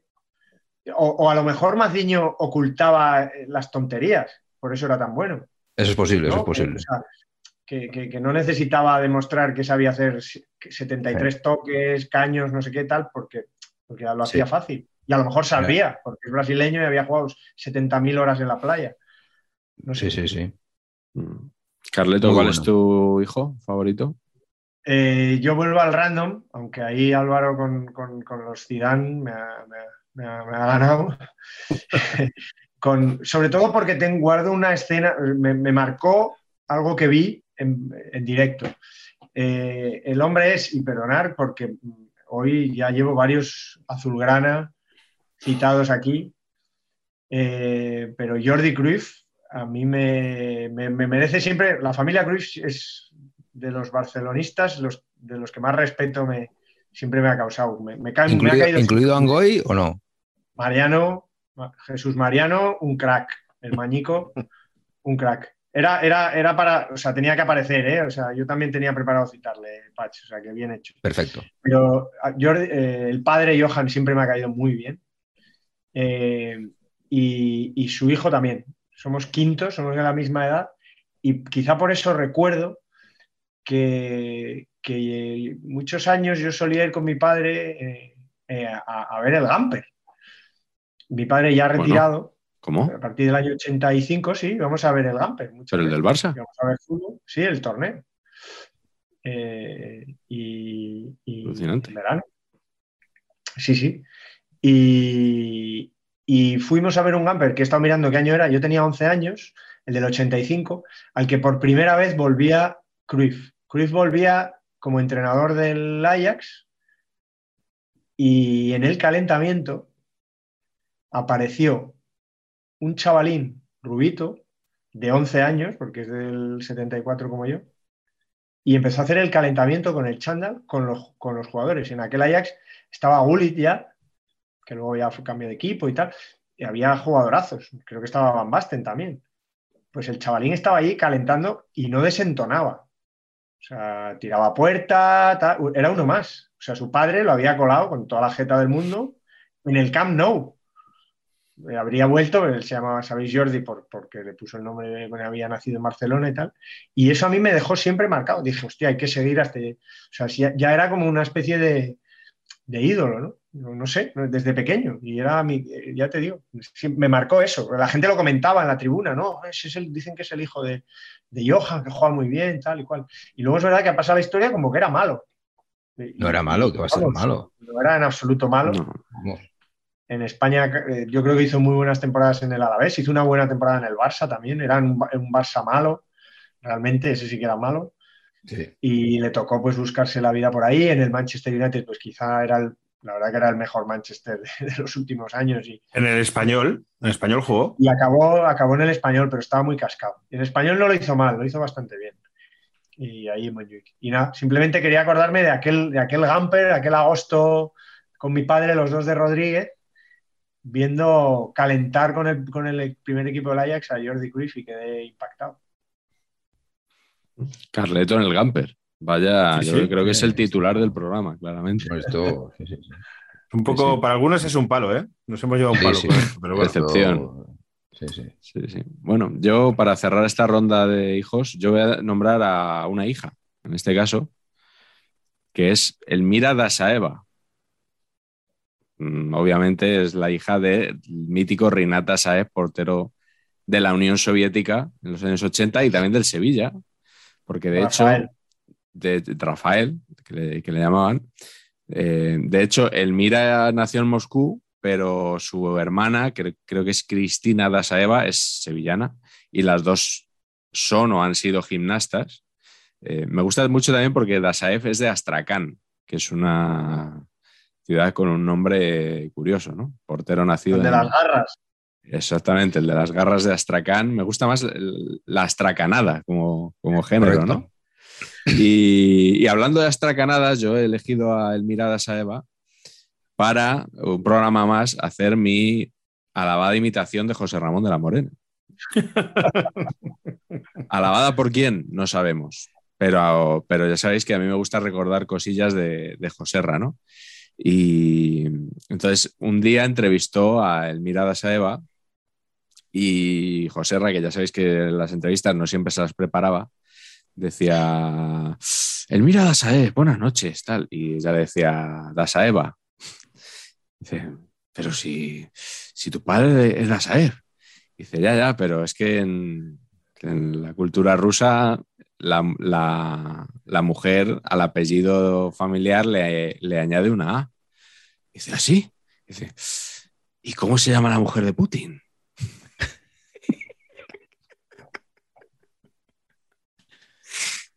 Y efectivamente, Elmira le, le confirmó que se llamaba Putina. Así que nada, esta es mi aportación al, al capítulo Hijos o Hijas. No, no. Imbatible. Imbatible además porque obviamente eh, Álvaro, lo, lo tenéis complicado para igualar el nivel, en este caso, de paquetes, porque estamos contra la cultura de la cancelación, hablando de rusos. Sabéis que Sí. es un tema muy polémico y nosotros no tenemos ningún problema en hablar del presidente de la- del país opresor, de su mujer, de, de la hija, etcétera. Todo. De que Es un no falta. Sí, sí, sí. Democracia Bueno, pues- hasta el extremo. Sí, sí, sí. A ver si me sacáis algún ruso aquí en la última pregunta que tengo para vosotros. Ya hemos repasado padres, eh, mujeres, hijos, hermanos. ¿Se os ocurre algún parentesco así un poco más lejano que tenga que ver con el fútbol? Patch. Sí. Yo tengo tía, que me parece una tía rara. eh, tía rara, pues que no le pega al sobrino. Eh, es el concepto Lola Flores, tía de Quique Sánchez Flores. Correcto. Yo, no, no le pega. O sea, El yo, perdón, no le pega. como le llama Guas, Tomás Guas. Yo lo he oído 40 veces. Le vi, le vi el otro día en, el- en Universo Valdano, por ejemplo, a Quique, y siempre, siempre cae en este tema. Y siempre Quique dice: No, a mí me gusta mucho el flamenquito y no sé qué. No tienes pinta. No tienes pinta. Ni siempre Tienes así siquiera. De, de todo lo contrario. O sea, no, no, o sea, no. Pero claro, no, pues qué tal, mi, mi familia creativa, no sé qué. No tienes pinta. Es que no. te- te- ojo, des- desde el Quique Sánchez Florecismo, ¿eh? que yo soy fan. Sí. Y eso también me va a costar críticas en el españolismo, ¿eh? lo sé. Sí, Pero a mí Quique Sánchez Flores me parece un pedazo de entrenador. Sí, a mí Eh, también. A mí también. A mí también. Sí, ¿no? A mí Y era, y- era, era un buen lateral. y era muy buen lateral. Era a mí bueno, me, sí. parece- me gustaba mucho. Y, y claro, pero es que no le pega, no le pega. El concepto Mundo Flores no, no le pega, tío. No le pega. Adiós salía su padre, supongo, no sé. Más Isidro. El, Claro. el lado de Isidro. Correcto, Mm. correcto. Sí, más lateral, ¿no? Claro. Más lateral que. Padre era lateral, pues él salió lateral, Más efectivamente. Más lateral que folclórico, claro. Sí. Más lateral que folclórico. Sí, sí. Se quedó ciego, ¿no? El padre. Sí. Sí. Sí. Eh, vaya. Perdonar, perdonar que, que meta aquí, que, que era una cosa que teníamos que haberle preguntado a Carlos Ranedo, porque hay una anécdota muy bonita con Lola. Lola tiene, el Athletic Club tiene dos cuadros que yo he visto allí en Ibaigane, dos cuadros de fútbol pintados por Lola Flores, así muy rollo naif, con futbolistas mujeres del Athletic de Bilbao, antes de que el Athletic tuviera eh, equipo femenino. Y, y- y parece ser que los pintó en la época esa que necesitaba pasta para, para pagar Hacienda. Si toda España pusiera una peseta. Eso es. Pues hay, hay un par de cuadros así muy naif, rollo, no sé, Chagall, un poco así loco, y, y con ro- rollo Chagall mezclado con las Ibéricas Fútbol Club, porque dibuja, pinta a mujeres jugando al fútbol. Y, y es curioso, no sé, cómo llegaron a- a- al, al Museo del Atlético. Es verdad que pinta a jugadoras del Atlético y pone Atlético campeón y no sé qué, pero, pero es muy- me parece que había que comentarlo saliendo sí. Flores aquí. Claro que sí. Patch estaba como pidiendo la vez, ¿no? Básicamente porque dispongo de un original de Lola Flores en el pasillo de la casa de mis padres, en Humanes, eh, mis queridos amigos.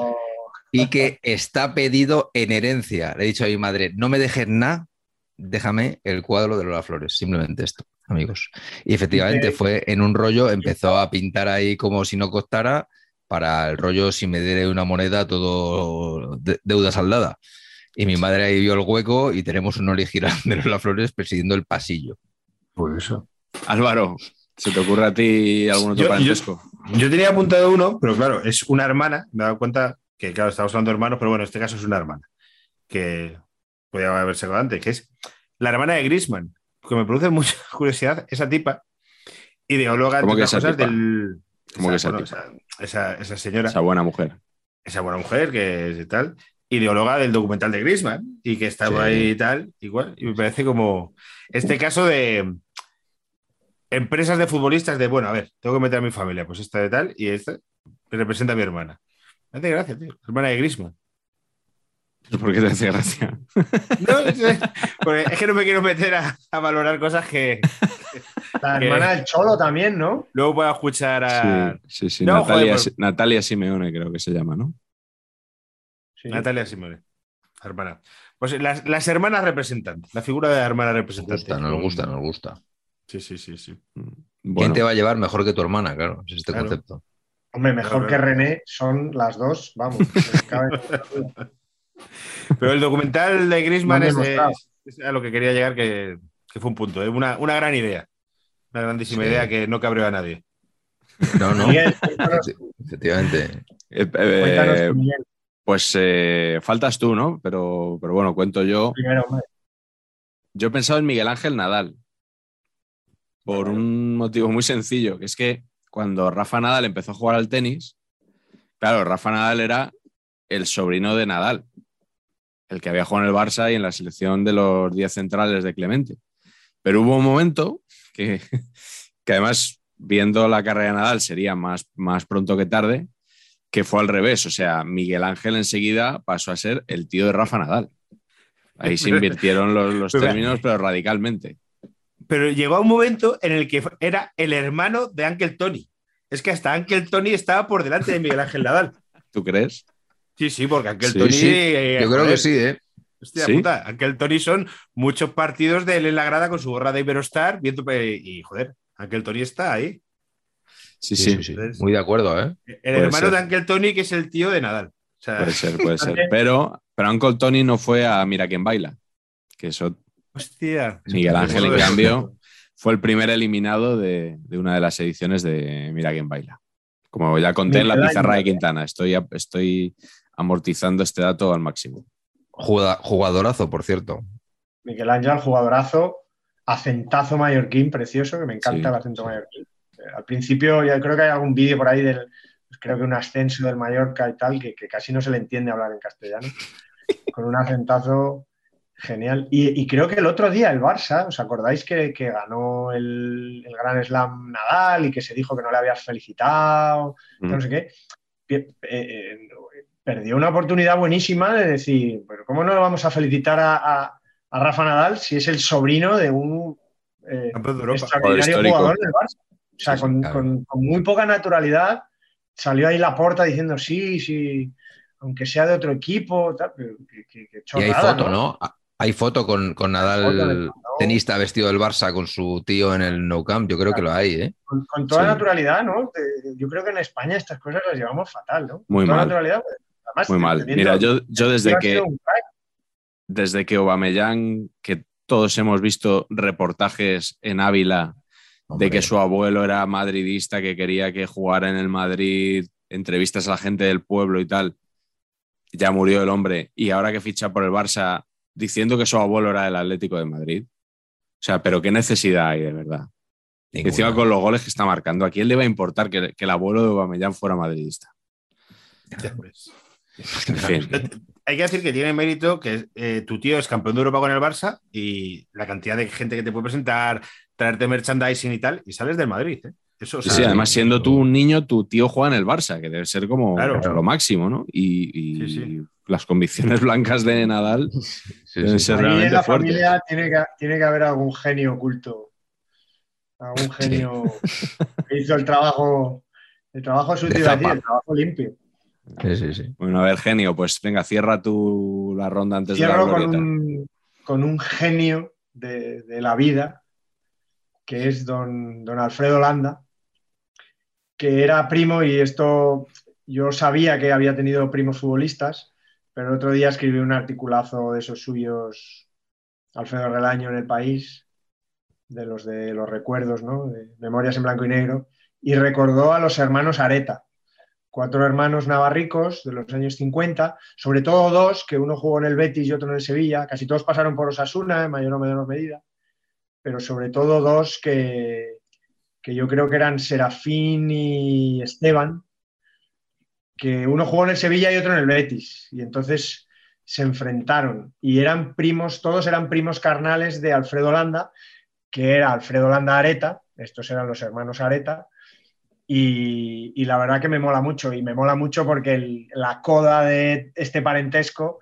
es que uno de los personajes más míticos de Alfredo Landa, Germán Areta, el, su investigador privado de, del crack, pues cogía su segundo apellido, que no dejaba de ser el apellido de sus, de sus cuatro primos futbolistas pamplonicas, ¿no? Así que mola, mola Alfredo Landa, siempre me ha gustado, además en, en casa siempre le hemos rendido pleitesía absoluta Así que, pues ahí va, el primo de Areta.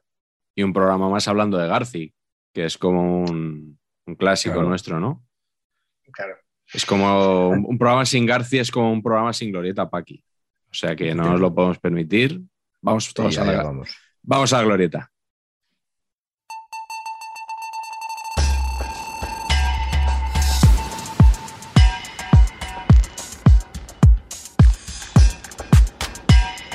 Eres Excelente. un, eres un mago hilando las cosas. ¿eh? Bueno, Totalmente. vamos. O sea, cada día lo hago peor.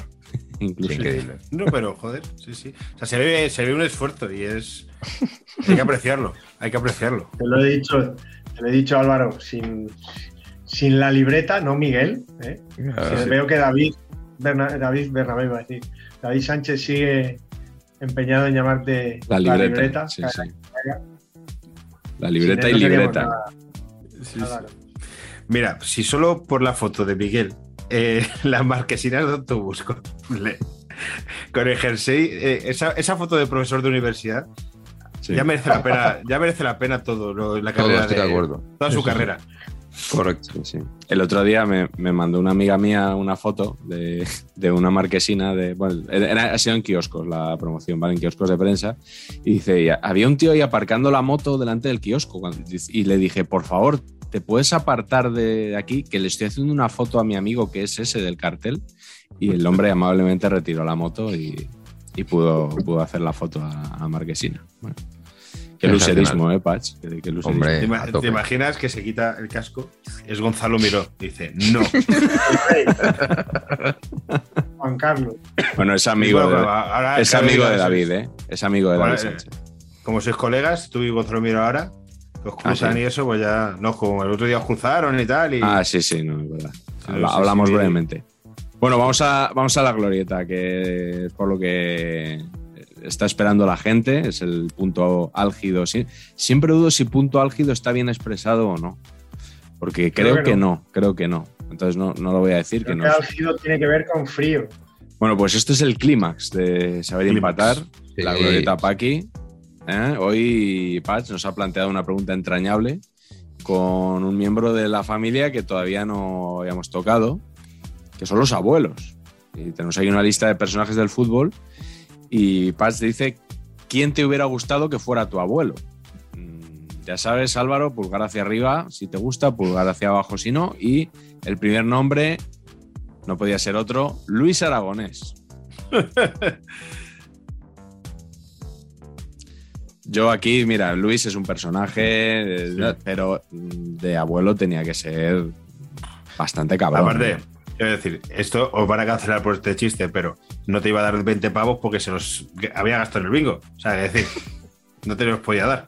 Entonces, y un abuelo que no te da 20 pavos, ¿qué es? No es nada. Pues yo te diría que al revés, que los abuelos que juegan en el casino y tal son más espléndidos que los que, Ah, bueno. que los Pero- que no. Que no tienen miedo a perder, a perder el dinero. Eso es verdad. Yo lo que creo, yo lo que creo es que Luis seguramente es de esos, que es un prototipo, que son mejores abuelos que padres. O sea, me- no, no que sea porque sea mal padre, quiero decir que, que le gusta más com- compartir cosas con su nieto que con, su pa- que con sus hijos. Que ahí yo creo que es bastante, Muy de es acuerdo. bastante Abuelos y que es de esos abuelos, de esos abuelos que también hay prototipo, tiene pinta de ser de esos abuelos que, que lograban el, el interés de sus nietos eh, pasando de ti. O sea, pero que lo hacían como aposta. O sea, paso de ti, pero en realidad te estoy muy atento porque tú vienes todo el rato a, como a- a chocar. ¿no? ¿Sabéis A quién, sí ¿Sabéis quién va a ser ese tipo de abuelo? Sin duda, Patch. Porque su nieto va a ver saber empatar, a diferencia de Eso sí, ahí sí, eso, ahí, ahí me, me ha gustado, me ha gustado. De todas Porque va a maneras, ser arqueólogo. Porque va a ser arqueólogo. Arqueólogo, sí, Correcto. va a desenterrar los libros del maneras, abuelo.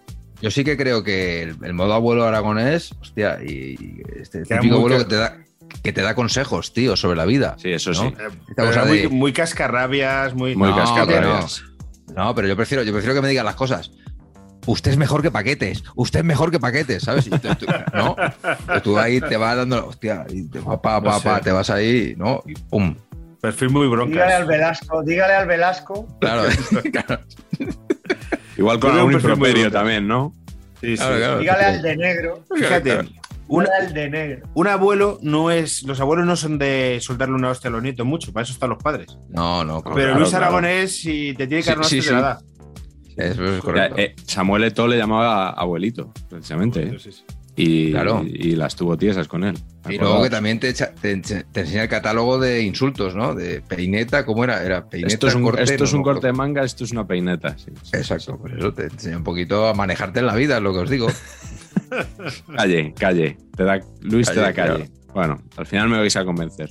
Con quien creo que no voy a cambiar de opinión es con Peter Lim. A Pacheco, pulgar arriba, Eh, explica, explícate, por ¿No favor. queréis, que, ¿No queréis que Peter Lim sea vuestro abuelo? ¿En serio? No, ¿Por tienes, que, qué? tienes que ir a Mala- tienes que ir a Malasia a verle. Él no a. No. Por la herencia. Claro, no, no, porque Sí, Neto sí. Neto, Neto Neto me diría, a ver, Pach, a ti que te gusta el fútbol, ocúpate del Valencia. Y yo sería presidente Ah, del Valencia. Ah, bueno, eso sí. ¿No? Sí, no, Entonces- pensaba que es que era porque a lo mejor te iba a hacer regalos como es multimillonario y tal, pero mira a Javi Gracia. No le hizo ni uno. Ni Al revés.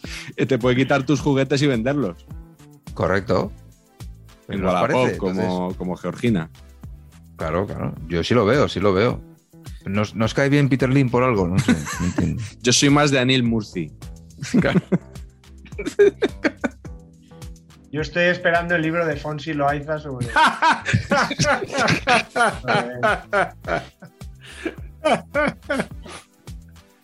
Correcto. Bueno, tercer nombre de la lista, Alfredo Di Stéfano. Yo llevo tres, tres- tres que no, lo Uh. siento, pero Café y Velasco. Estefano. Tú es que le has visto de cerca ahí a... Sí, y, claro. Y, y a mí me eché, carácter. una vez, me eché una bronca, tío, una vez de, Sí. de flipar.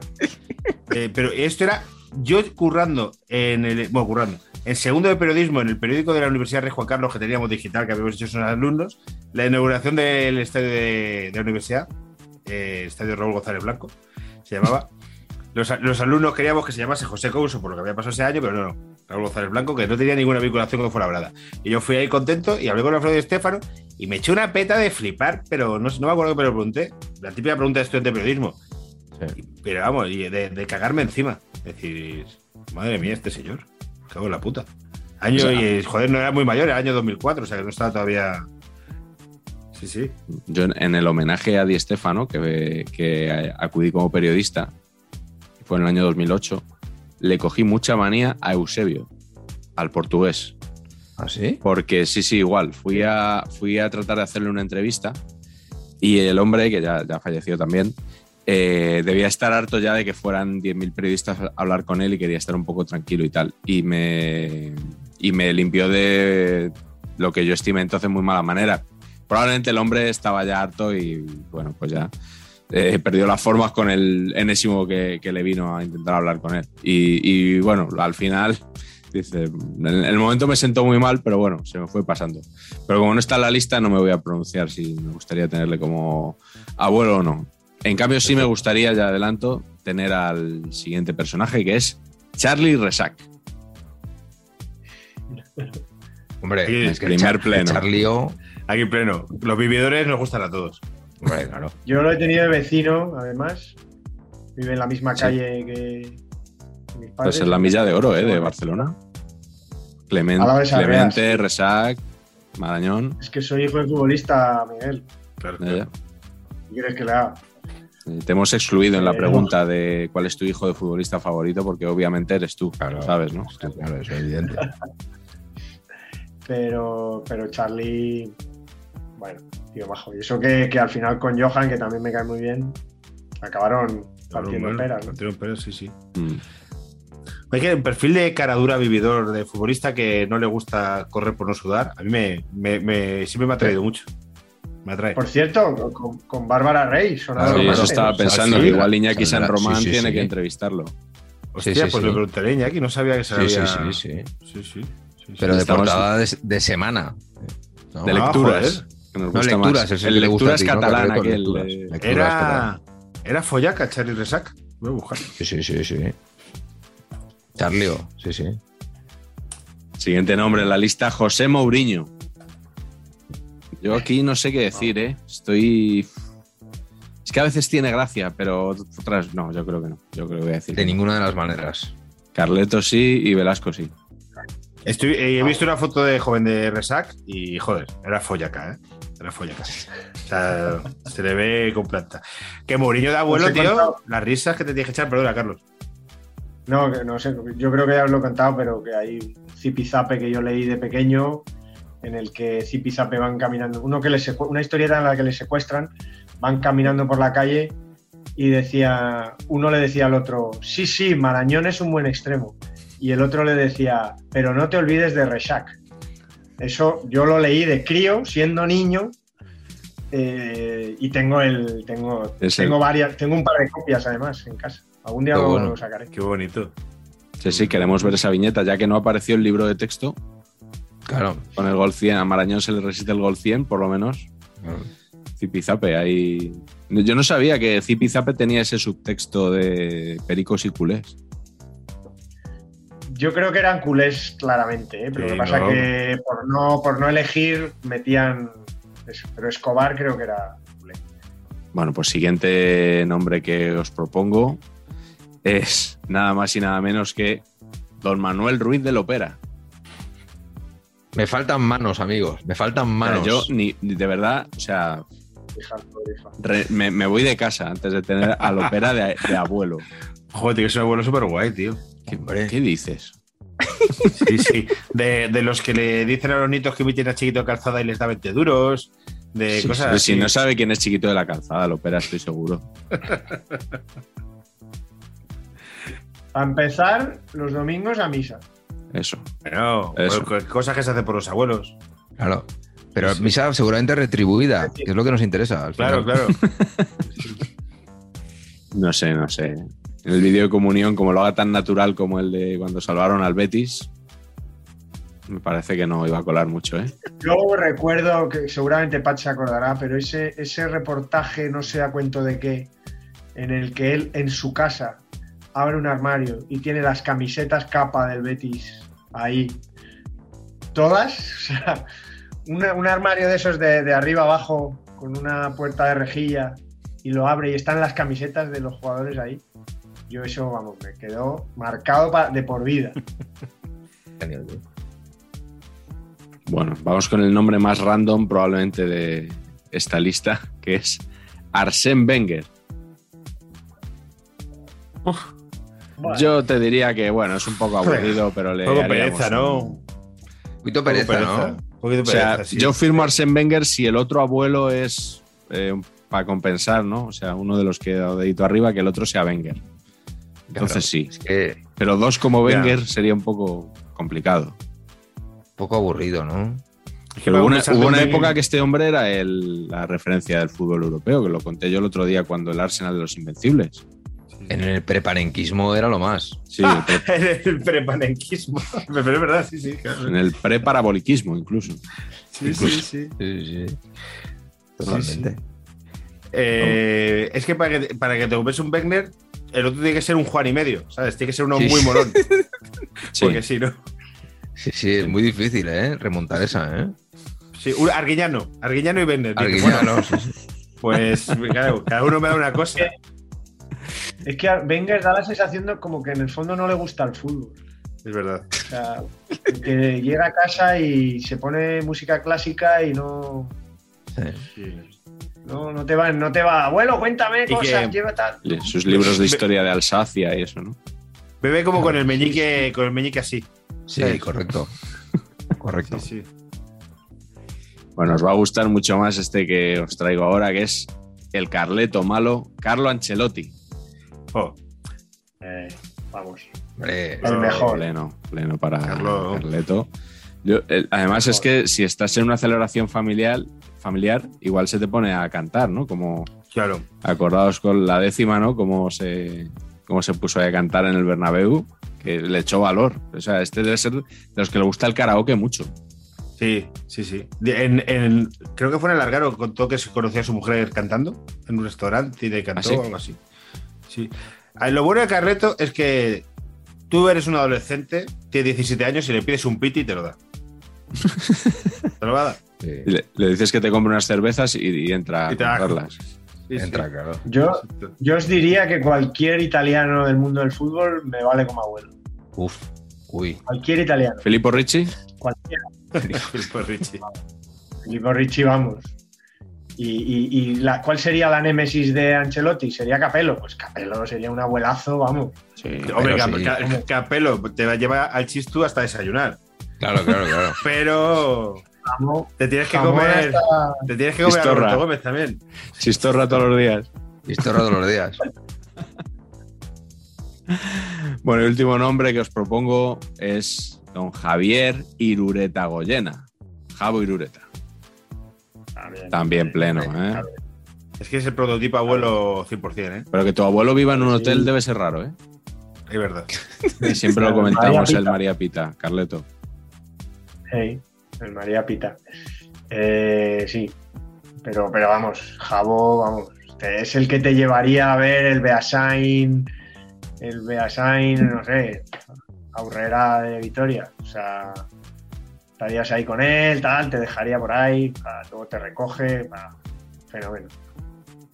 Fenómeno.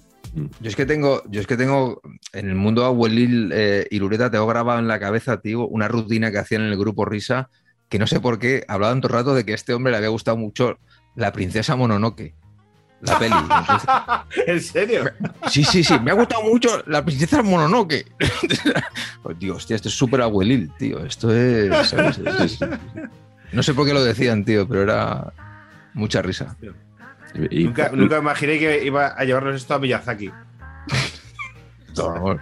Aquí esto gira enseguida, tío. Sí, lo sí, que ha sí, de sí. generar el grupo Risa que, que ahora hace rutinas conmigo y con Alcalá. Tío, pues eh, que yo de- del, del partidazo, de las pocas cosas que ya escucho, me, me hace mucha gracia. Sí, son muy La buenos. libreta, tío. Pero cuando hace el chiste contigo, ese running, es que me hace mucha gracia, tío. ¿Pero cómo es? ¿Cómo es? No, pues que- cuéntalo tú, cuéntalo tú, Álvaro, que eres guionista. Pues a ver, el, eh, Alcalá, el, el- el- bueno, no me voy a faltar, pues eh, contó una cosa muy clasista, que iba en un hotel en primera clase, porque solo voy a primera clase, y había una persona en el avión normal, en la clase de la gente pobre, y resultó que era la libreta, que se lo inventó, y tal. Y luego dijo que no, que era como, como un chiste. Entonces, a partir de ahí tiene un running en plan. El otro día iba en un submarino en clase premium y mira atrás y quién estaba, la libreta. El otro día iba, iba en un meteorito y quién estaba ahí, la libreta. Y es muy el gracioso. otro día me, sí, me, me- me compré el roscón de Reyes de, de marca Apple y, y ¿quién salía en la sorpresa del roscón? La libreta. Sí, sí. Qué bueno. Y es muy gracioso, tío. Es que meta humor ahí para los que siguen el grupo Risa. Mola. Y, luego- y los segurolos, tío. Los segurolos. Los Los seguros son muy buenos. Muy me hace mucha gracia. Y, y de imitados, el- eh, me hace mucha gracia Julio Pulido. La voz de Julio, Ah, sí, sí, de sí. Julio Pulido, que es Julio. Pulido es buenísimo. Sí, sí. Pero, pero al- el, el mejor es José María García. O sea, yo, yo todavía lágrimas. A mí la invitación de Alcalá me mola mucho y la de Roberto Gómez también me mola. Y no está muy conseguida, pero es que el personaje sí que. No, la de Roberto Gómez es la que menos me gusta. Pero, pero los chistes, los chistes Está, que está conseguida más o menos como la mía de José Ra. Ese nivel.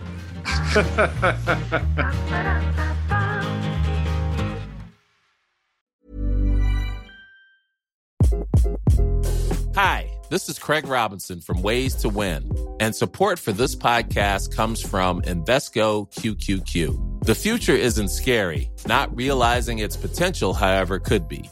Just like on the recruiting trail, I've seen potential come in many forms as a coach. Learn more at Invesco.com slash QQQ. Let's rethink possibility. Invesco Distributors, Inc.